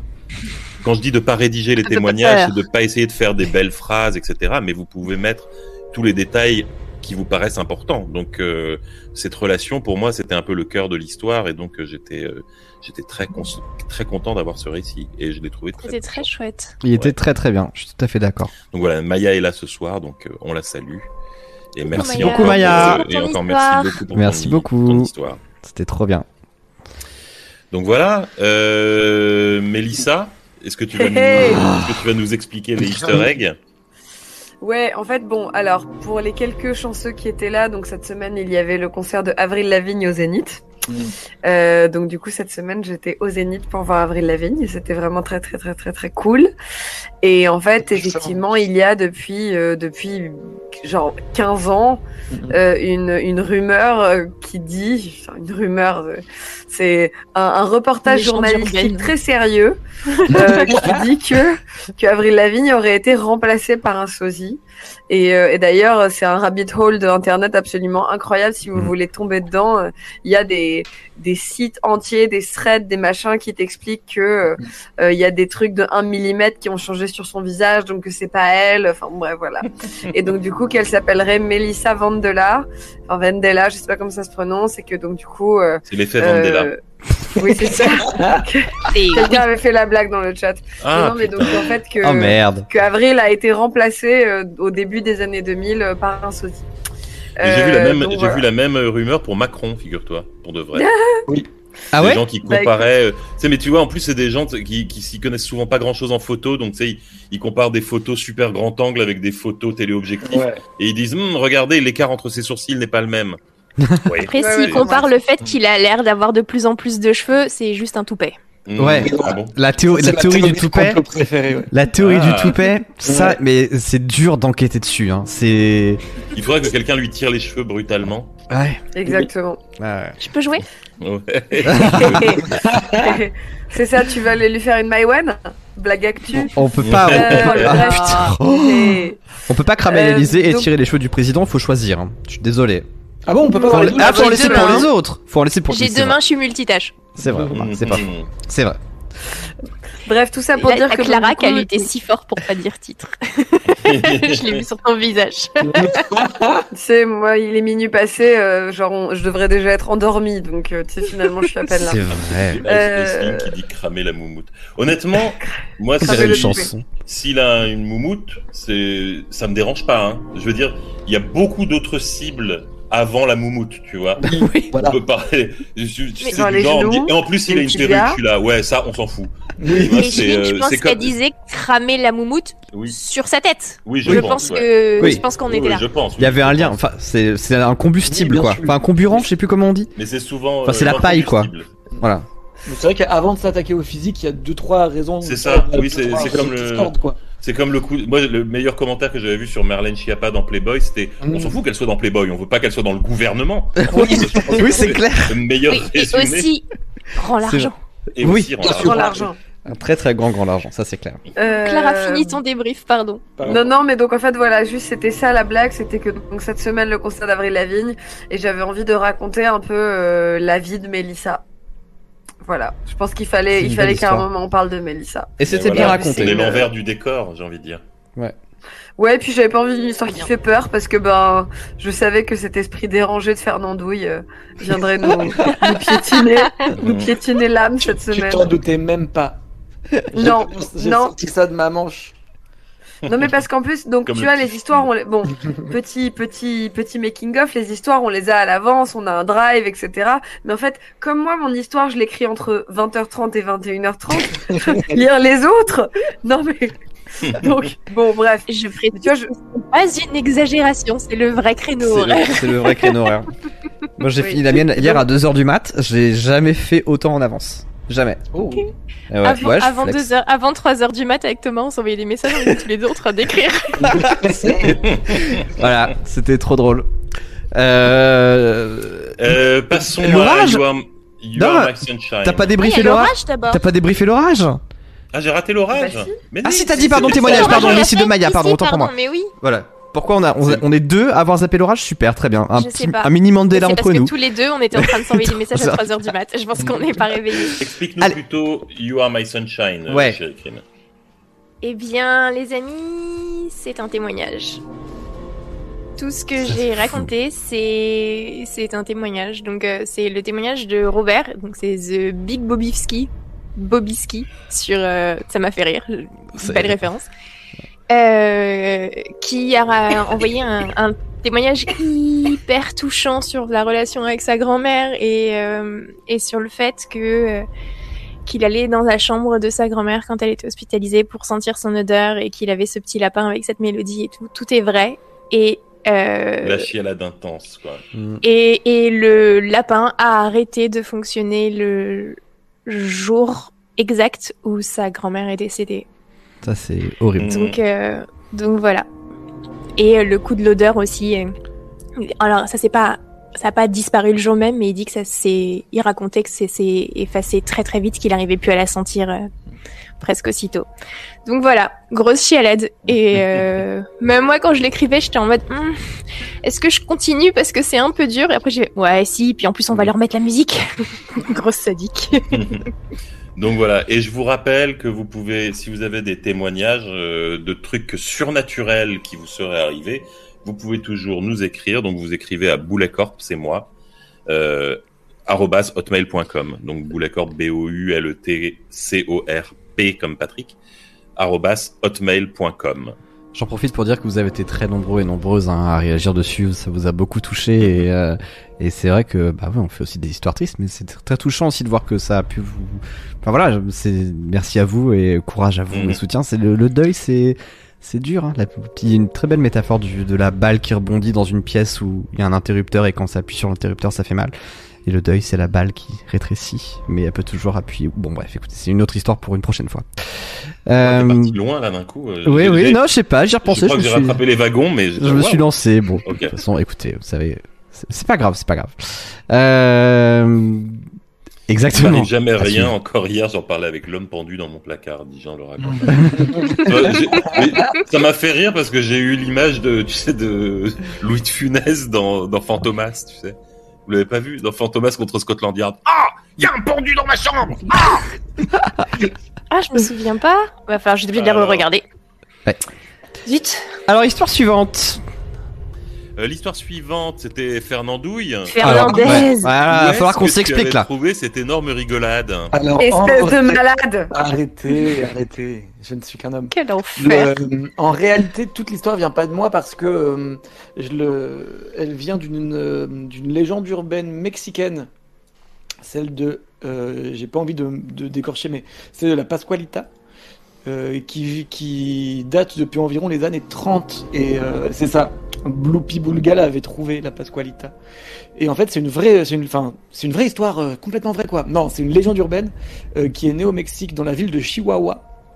Et ça, je vous avais dit en off que j'avais peur que le- la mention du fait que ça se passe à Chihuahua, ça, ça allait peut-être euh, Aïe, chihuahua. donner une Non, fausse attends, Non, on a- on a ils sont tous trop vieux. Oui. Et, euh, et en fait, là, vous pouvez taper euh, la Pasqualita dans Google et euh, vous allez t- vous tomber sur les photos d'un mannequin qui a l'air euh, pas, euh, pas abominable, mais juste, Ah, j'y vais. euh, juste, euh, juste euh, assez creep. Et en fait, c'est que le, le, le mannequin, et, bah justement, il a comme une peau cireuse, il a des espèces Ah. de yeux en verre très luisants avec des grands, des grands cils. Et en fait, comme il a cette tête, c'est du fait main. hein. Thomas, tu nous la montres ah pas. euh, euh, trop tard, je la balance là. Hop Voilà. là. Non. Elle- elle a- bah après, c'est c'est réellement un mannequin. Oui, c'est pas. C'est pas. A priori, euh, la théorie euh, dominante veut que ce soit un mannequin. Puis le réalisme du- eu- Le réalisme de, de, de la, du, du mannequin, quoi. Euh, le fait qu'il y ait des veines qui aient été peintes dedans, euh, le fait qu'il y ait le- la moindre ligne de main, etc. Euh, voilà. Euh, et, sur, et cette tête, quoi, que Thomas est en train de montrer, ça fait qu'il y a plein de gens qui ont spéculé qu'en réalité c'était euh, une, euh, Bah, en fait, une, le- une vraie femme et en, et en plus, comme elle ressemble énormément à la défunte fille de la propriétaire du magasin, les gens ont spéculé que c'était réellement le, le cadavre momifié de la fille de cette dame. Alors, il y a un film avec, il y a un film avec Paris Hilton qui s'appelle The House of Wax. où Ah il y a oui, déjà des choses comme ça. ouais. L'histoire, c'est qu'elle va chez Wax et ils font une petite cover, euh, des Exactement, font euh, Wax. Tu House connais le basketball et Nirvana? Ouais, j'adore. Allez hop. On raconte qu'il se passe des trucs horribles ici. Viens, écoute, on va jouer à Smash et puis. C'était mon invitation de Wax. En tout cas, coup, voilà, je tout Je a. voulais quand même rendre à, à César. Euh, parce qu'en Ouais. fait, le- le- l'idée de base, euh, enfin moi en fait, le- la, le- la volonté que j'avais, elle euh, retrouve un petit peu, euh, elle se rapproche un peu de ce qu'a voulu faire Clara en fait, de faire une histoire euh, pas trop effrayante et plutôt mignonne quoi. Super. Euh, Mais C'était réussi. Grosse caresse. Ah ouais, tout à fait ça. Oh. Non, en réalité, ça se rapproche de l'intention de Clara de faire un peu, euh, de prendre une légende urbaine et de l'amener à un niveau très personnel. Mhm. Mhm. Et du coup, d'inventer l'expérience euh, réelle, entre guillemets, de la personne. Franchement, c'est- qui, voilà, Mhm. qui aurait C'est la pire histoire qu'on ait eue. Excuse-moi, hein, ça fait quand même fais 22 émissions. Moi, je voudrais vraiment voter pour bien. dire que c'est la pire histoire. Oui, je pense. C'est vraiment- Oui, de ouf De ouf J'étais- J'étais pas sûr de revenir, alors. euh, Il a tout donné. Après, Bah, maintenant, c'est c'est pas sûr. pour défendre mon steak, ouais. mais dans les poupées russes, parce que vraiment pour l'instant elle avait le, le statut de vraiment bien Les poupées russes, hein. c'est ça, mais Ouais. en vrai, Oh. C'est vrai, oui, tout à fait. en réel. Sauf que la- les, les enfants sont plus vivants, mais c'était ça en vrai. Ouais. Genre il allait les dé- il déterrait les gamins. Yes. Déjà il s'allongeait sur leur tombe, il leur parlait pour savoir si Ah, ils avaient envie de venir ou pas. Ouais, ouais, ouais. Après il les déterrait, il les momifiait, il leur faisait des visages de cire pour pas qu'elles se sentent moches dans le miroir. Ouais. Et il leur souhaitait leurs anniversaires, il les installait sur le canapé. Et il vivait avec eux, ouais. Euh. Et vivait avec eux. Voilà, c'est pas pour défendre mon, ma- mon statut de pire histoire, mais Non, non. Non, mais c'est vrai que est abjecte. Eh, c'est pas une hein. alors que juste, juste, on pourrait aller manger un gâteau. On pourrait regarder des. Voilà. Moi, par contre, je, je fais pas confiance à un gâteau dans les nouilles rampantes. Tu me dis, viens, viens ce soir dans les nouilles rampantes, il y a du viens gâteau. manger un gâteau. Il y a du gâteau, il saigne quand on le coupe. Ouais. Il hurle presque pas quand tu le coupes. Allez. Tu au début, il hurle, et il y a un moment où il y a un peu de résistance et ça fait tchac et il s'arrête. Thomas, enlève l'image de la dame à côté de Oui, moi, putain. Dès que j'attends que Fernandez ait, ait terminé son débrief. Et Non, bah, après, c'est euh, moi, À gauche, Pro- je trouve qu'elle ressemble un peu à Marie Curie. promis, il y a un truc, hein. Non, pas elle. Non, mais-. Thomas, quel enfer. Mhm. Bon, là, ça va. Pardon, allez, stop, c'est bon, terminé. Oh, bah, super. Euh... Euh, la suivante, c'était euh, les voix de la pluie. les voix de la pluie. Oh, elle Ouais. était bien. Ouais. Oh, merci, dis donc. Oh, cool. Euh, c'est euh, c'est un peu vrai, un peu et, et complètement inventé à la fois. C'est moi qui l'ai écrite, mais c'était l'histoire des Tokiwoki est réelle en fait. C'est-à-dire, enfin, jusqu'au moment où je me suis pas fait attraper la cheville, mais quand on était petit, on avait des Tokiwoki Fisher Price, le modèle que je décris avec les en plastique rouge là, et on captait toujours des trucs super chelous dans le village. À un moment, on a quand, quand les gens ont eu les premiers téléphones sans fil, oui, parce que je suis je suis vieux à ce point. Dans le village, il y avait des gens qui avaient des téléphones sans fil et quelquefois on captait leur téléphone. Donc- on les entendait parler euh, dans, dans nos Tokiwoki, Mhm. euh, parler à leurs amis. Le vrai truc. Euh, une fois ou deux, Ouais. on a entendu la police aussi, euh, qui, qui passait dans les villages, euh, etc. Et puis il y a, eu des moments où on entendait carrément des langages mystérieux et on savait pas qui parlait. Et ça m'est arrivé une fois et j'avais trouvé ça un peu flippant. Justement, c'était un jour de pluie comme ça. Et je me faisais chier chez mes parents. J'étais sorti dans le jardin. Et, euh, et dans le Tokiwoki, euh, comme ça, j'entendais des voix et je savais pas de quel pays ça venait, quoi. Donc j'avais juste envie de parler de l'ennui de la campagne quand on était petit dans les années 90. Est-ce que, est-ce que vous, vous aviez le droit au Tokiwoki après la prière du soir? Oh, waouh. Au cas où on l'avait pas entendu avant. Pas de Tokiwoki après la prière du soir. Car Je la sortirai à chaque fois que Ah, vous le direz Tokiwoki. Je la sortirai. Vous m'entendez Chaque fois. Par contre, quand on dira boogie woogie, pas du tout. Non. Non, ça, ça, je vois pas de quoi tu parles. euh, du coup, très bien, c'était une très belle histoire. Après, il y avait Chem Cheminé. Ouais, qui était chouette aussi. Ah ouais. Infernal. Euh, c'est vrai, merci. Ouais. Euh, totale invention, évidemment. Euh, ça vient du fait que, comme à chaque fois, ça vient la nuit, puisque vous savez que j'écris la nuit. Euh, vous savez, le, le bruit que fait, font les cheminées quand il y a Ouais. du vent dedans, tout le monde voit. sûr. Et sauf que moi, je suis au dernier étage et que je suis dans un endroit où il pleut pas mal. Et en fait, la pluie, oh le petit grattement. De la En fait, la pluie euh, goutte dans Oh. ma cheminée. Ah. Et sauf que ça résonne grave en fait dans le dans le foyer quoi. Et vraiment, il y a des fois où combiné au parce qu'il y a une cheminée là, mais il y a une cheminée dans ma chambre aussi, au bruit du vent, au fait que la trappe elle fait clac clac clac clac avec un appel de vent et le bruit des gouttes. Ça m'est déjà arrivé de me relever pour caler un truc sur la plaque en me disant au moins j'en enlève un des trois quoi, parce que vraiment ça fait flipper et ça m'a fait rire de me dire Oh, s'il y avait un espèce de truc dégueu qui sortait par là et voilà. C'est trop Ah bien. bah voilà. Euh, Thomas, le musée des enfants à suivre, donc super. Ouais. Non bah vous le saviez. Non mais ça par contre c'est interdit par la loi hein. Ah bah si. Ouais. Ah bah Ah oui, quelqu'un demandait pourquoi 12 marques au lieu de 10 ah oui. Parce que c'est une créature bizarre. Parce que la Eh oui. créature a 12 Ouais. doigts.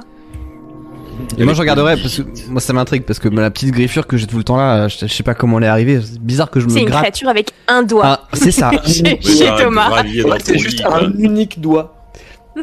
Je sais pas. Je... C'est la créature à un seul doigt, c'est une sorte de patate grise c'est. Mais au moment de déployer ses, deux, ses, ses bras, elle est comme ça. Et elle fait une maison. Enfin bref. On la connaît. Euh, Donc le musée des enfants. euh, non bah ça c'est quoi Vous avez des questions par rapport à ça? Non, moi j'allais dire, je t'avais dit que j'avais une vraie histoire là-dessus. Ah oui c'est vrai exact. Et c'était, euh, c'était dans, euh, je, je- il me semble que c'était au Beaux Arts de Dijon, euh, si je dis pas de bêtises. Et il y avait une expo dans une des grandes salles où il y avait une sorte de labyrinthe fait de, fait, enfin pas vraiment un labyrinthe, mais tu vois une succession de trois épaisseurs de murs qui faisait comme une sorte de mini labyrinthe. Et Ouais. tu pouvais aller au centre, dans Ouais. une grande pièce toute blanche. T'avais ces murs tout blancs comme ça. Mhm. Et donc je me balade entre les murs tout blancs. J'arrive au centre de la pièce et au centre de la pièce, euh, au milieu du labyrinthe entre guillemets, il y a une télé.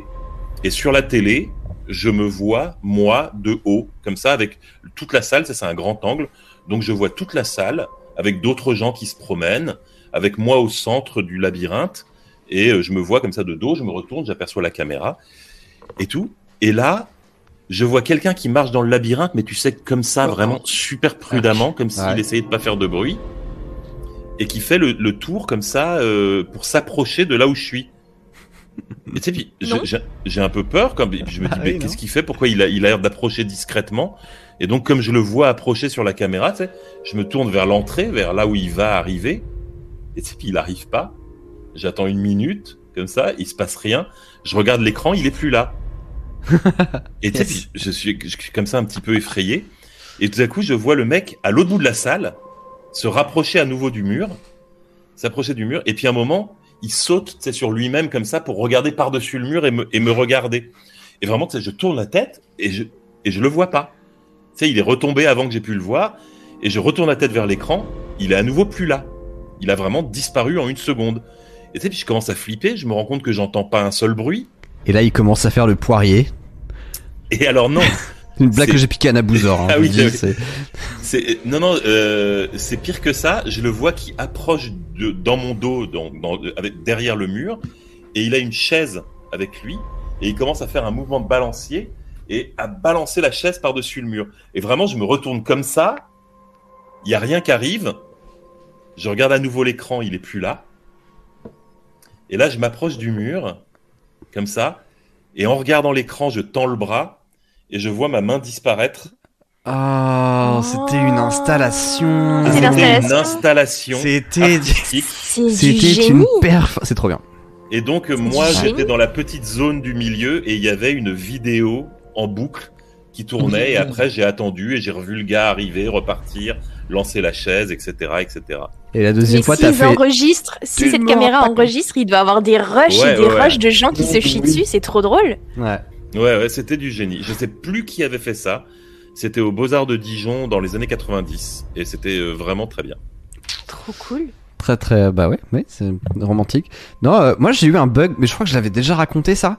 Et euh, mais c'est des bugs d'enfance en fait, et je pense que ça arrive un peu à tout le monde. C'est genre, euh, je me rappelle d'une fois où on était dans le Morbihan avec mes parents et on était, euh, on, on, je sais pas, on devait être dans, un truc genre une piscine municipale ou un, enfin c'était pas très clair, un endroit qui était genre que moi je me rappelle comme étant une salle d'expo. Et, en fait je me rappelle regarder à travers un hublot et voir des gens dans une piscine à l'intérieur. Et en fait quand je fais le tour pour voir, je rentre à l'intérieur pour voir derrière le hublot, il y a rien. Et en fait mathématiquement y a, je crois que mon cerveau a éclaté, a explosé parce que vraiment il y avait un endroit où devait y avoir une piscine, il n'y avait pas de piscine et je comprends pas. Donc voilà, c'était vraiment un. Et quand je raconte ça à mes parents, ils m'ont dit euh, cette histoire ne s'est jamais produite. On n'est jamais allé dans le Morbihan à une piscine. C'est Et vraiment- l'anecdote Alors-. Moi, je, voudrais- je voudrais aussi quand même euh, faire un, un petit, euh, mettre un petit bémol sur la mémoire des parents, parce que le nombre de fois Oui. où nous on se rappelle de trucs qu'on a fait avec nos parents Oui. et eux ils ont complètement évidemment. zappé. Évidemment. Parce que quand t'es petit, tu sais, tu t'arrêtes sur une aire d'autoroute où il y a trois installations et toi tu t'en souviens toute ta vie parce que t'as grimpé sur un champignon géant. Ouais. Et pour tes parents, tu sais, eux ils sont, ils se sont arrêtés, ils ont pris un café pendant que les gamins grimpaient sur une saloperie en béton qui devait faire 50 cm. Et eux ils retiennent pas évidemment, mais toi tu t'en souviens quoi. Tout à fait. C'est encore pire quand t'as des frères et sœurs. Ouais. Parce que moi j'ai j'ai euh, j'ai deux frères, une sœur. Mes parents m'ont maintenu euh, pendant des années que je que j'étais jamais tombé dans les escaliers. non, j'avais un souvenir euh, très net quand j'étais assez petit d'être tombé dans les escaliers. Ouais. Ah, C'est vache. pas un super moment, mais Ah et en fait mes parents m'ont maintenu. euh, ça explique déjà pas mal de choses. je savais pas. Excusez-moi, j'avais une euh, bref. Et, euh, et en fait, ils m'ont maintenu dans une coque de cire. Ouais, ils m'ont maintenu pendant- pendant très très longtemps que j'ai- j'étais jamais tombé dans les escaliers et que c'était mon frère par contre. Et seulement récemment, ils se sont rendus compte que ah si. Non, c'était lui, regarde, il a une cicatrice comme ça. tu sais. Bah oui. Et ensuite, ils m'ont dit mais Aurélien, tu n'as pas de frère. Oh, bon, on a beugné l'Aurélien. Il était impeccable. C'était impeccable. Euh, donc voilà, donc non, l'histoire est fictionnelle. Non, le seul truc, c'est que on est allé à Prague en vacances euh, la semaine dernière. Et c'était très chouette, merci beaucoup. Et en fait, on est dans un musée. Et à un moment donné, dans un musée, il y avait un écran qui filmait la rue en bas. Enfin, la rue en bas était filmée en temps réel. Sauf que la caméra était buggée. Et donc, en fait, il y avait des moments où c'était méga fluide. Et pendant une seconde, ça glitchait. Et donc, du coup, tout disparaissait. Je pense que la caméra devait avoir un petit peu de retard, qu'elle rattraperait très brusquement. Et euh, salut Marie. Et, euh, du coup, euh, ça, ça, ça glitché. Voilà, d'où l'idée de cette histoire. Mais vous vous doutez bien, car vous êtes malin, car vous étiez là la dernière fois, que ceci est le début de l'arc qui va conclure la partie euh, FL 1812 Oh là là. Extended Universe. Oh là là, c'est vous le savez Eiffel que c'est le début de la fin. On le sait. Donc C'est euh, voilà, Eiffel. c'est le début de la fin. Euh, Je vous conseille de bah, réviser les autres histoires pour les prochains mois. Bon, Ça va vous être faut utile. qu'on aille se coucher un jour quand même, Thomas? Je C'est vais pas enchaîner avec la visite.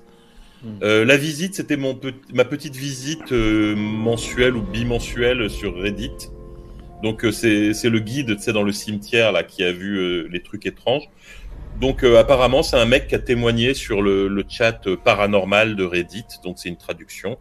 Euh, J'ai noté son nom parce que je voulais pas, euh, je voulais pas le, priver de son crédit. Donc c'est dans le R slash paranormal et c'est un gars qui signe Recaptcha Letter et Nice. qui a raconté cette histoire. Il affirme que c'est vrai et que ces histoires lui sont vraiment arrivées.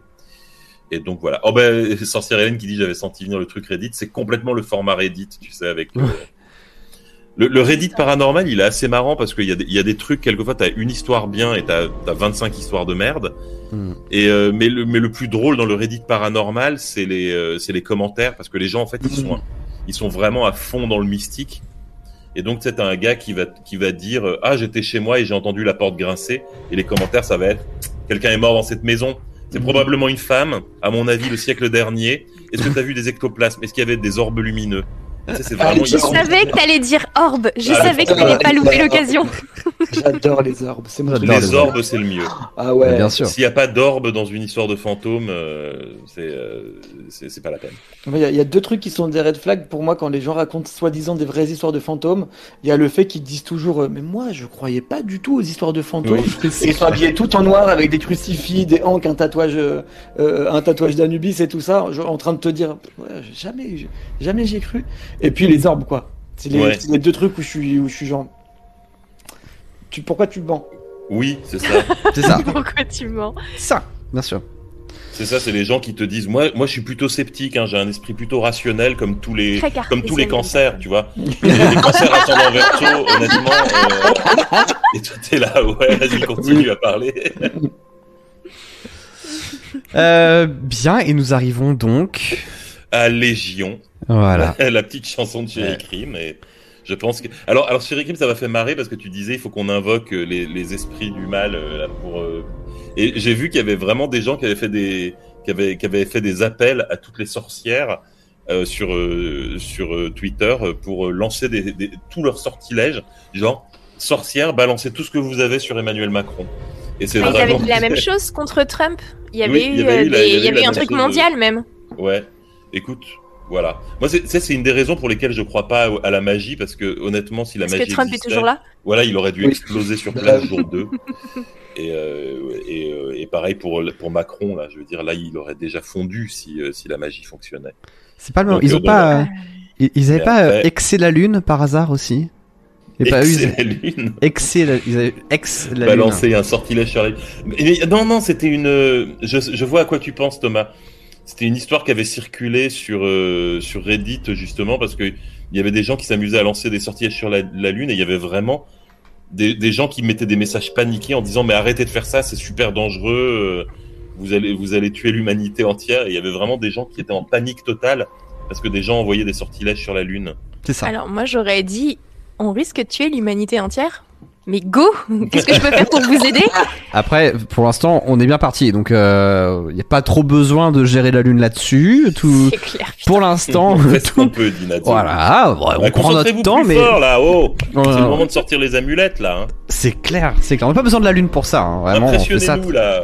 Clair. Impressionnez-nous. Voilà. Pour en revenir à Légion, je sais pas si vous avez remarqué parce que c'était hyper subtil, mais il y avait des mots cachés. Ouais, ouais. Non, attends, quoi Comme mot, par exemple C'était très subtil. Non. Et j'ai aussi fait une petite dédicace à Aurélien à un moment. Oui. Arrête. Oui. Quoi Bon, bah, pas- je vais Quoi Attends, pardon, je veux dire quoi rien. Hein Ah Bah là, C'était subtil, c'était subtil. vous me la prenez. Vous me la prenez. Envoyer des orbes. Et euh, demandez-moi si Des c'est orbes si durs. c'est vrai. Très important. Euh, et bah c'était un beau cru. Si je puis me permettre de vous le dire en toute euh, en toute C'était- quiétude. c'était trop cool. En tout cas, c'était la meilleure émission à laquelle j'ai participé. Ah bah Bah, ça, écoute, ouais. ça, Je pense que c'était la, voilà, la meilleure des, des nouilles auxquelles euh, Aurélien avait participé. Auquel t'étais là, ouais, c'est bien aimable. C'est très très bien aimable. Euh, et bah écoutez, on va peut-être aller dormir là, ça va être l'heure, non? Ah, Vous- plaît, Tout oui. va bien? Vous avez des, questions? Vous tout va bien Exterminer l'humanité? Euh, Attention à que- l'écofascisme qui est pas loin derrière. Mais attends, mais le problème, le problème, Fréjavilde, c'est pas nous qui sommes écofascistes. C'est euh, le capitalisme qui est euh, humano-fasciste. Enfin, c'est capitalo-fasciste pour le coup. quoi, quoi qui se passe là Parce qu'il y a Frey qui Euh, dit exterminer l'humanité. Attention à l'écofascisme qui est pas loin derrière. Mais, Ah. mais bon, nous, on y est pour rien pour On l'instant. Écoute, tu sais quoi Ça- Tu peux m'appeler comme tu veux. Alors, Je m'en fiche. je m'en fiche royalement. Ah, et- mais il y en a plein, c'était leur première. Il y en a plein, c'est leur première. C'est vrai, cool. et ben Bah, bravo bienvenue. et bienvenue. J'espère que vous avez passé un bon moment. Ça fait réfléchir. On fera les. Euh, Aurélien Oui. Fernandez, Ouais. puisque tu es notre invité, est-ce que tu veux nous, nous dire un dernier mot? Est-ce que tu as une actualité?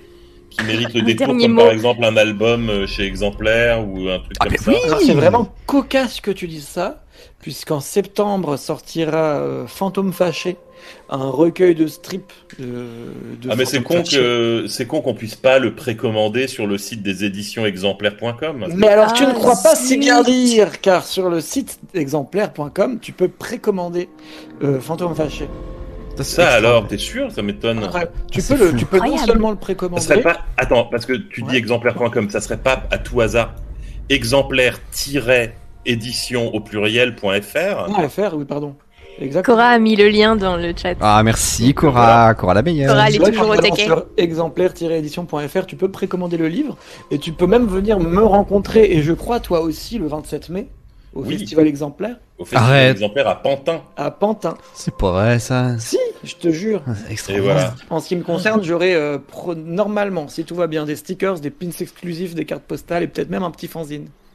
Et ben Oh. voilà. Ouais, on- Moi j'aurais moi j'aurais Rogaton tome 1 et on peut déjà commander le tome 2 sur le même site d'exemplaire euh, de édition.fr. Et ça, Wow. c'est vraiment chouette. Euh, Eh bien, bravo. Bravo pour ça, Trop bravo bien. pour le festival, bravo pour les, euh, les fantômes aigris.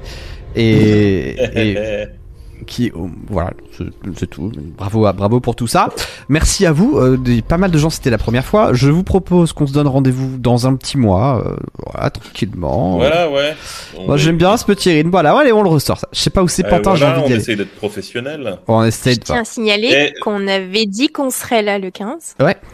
On est là le 15. Et on est là le 15. Donc, là, Euh, Uniquement, nous sommes désormais le 16. C'est vrai, oui, c'est vrai.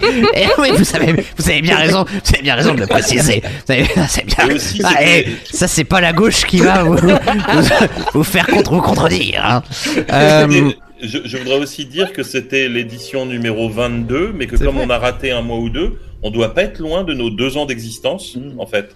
Oui. On Mais on est à plus que, on est à plus, on est à que ça. bien C'était plus. septembre 2020, Ouais.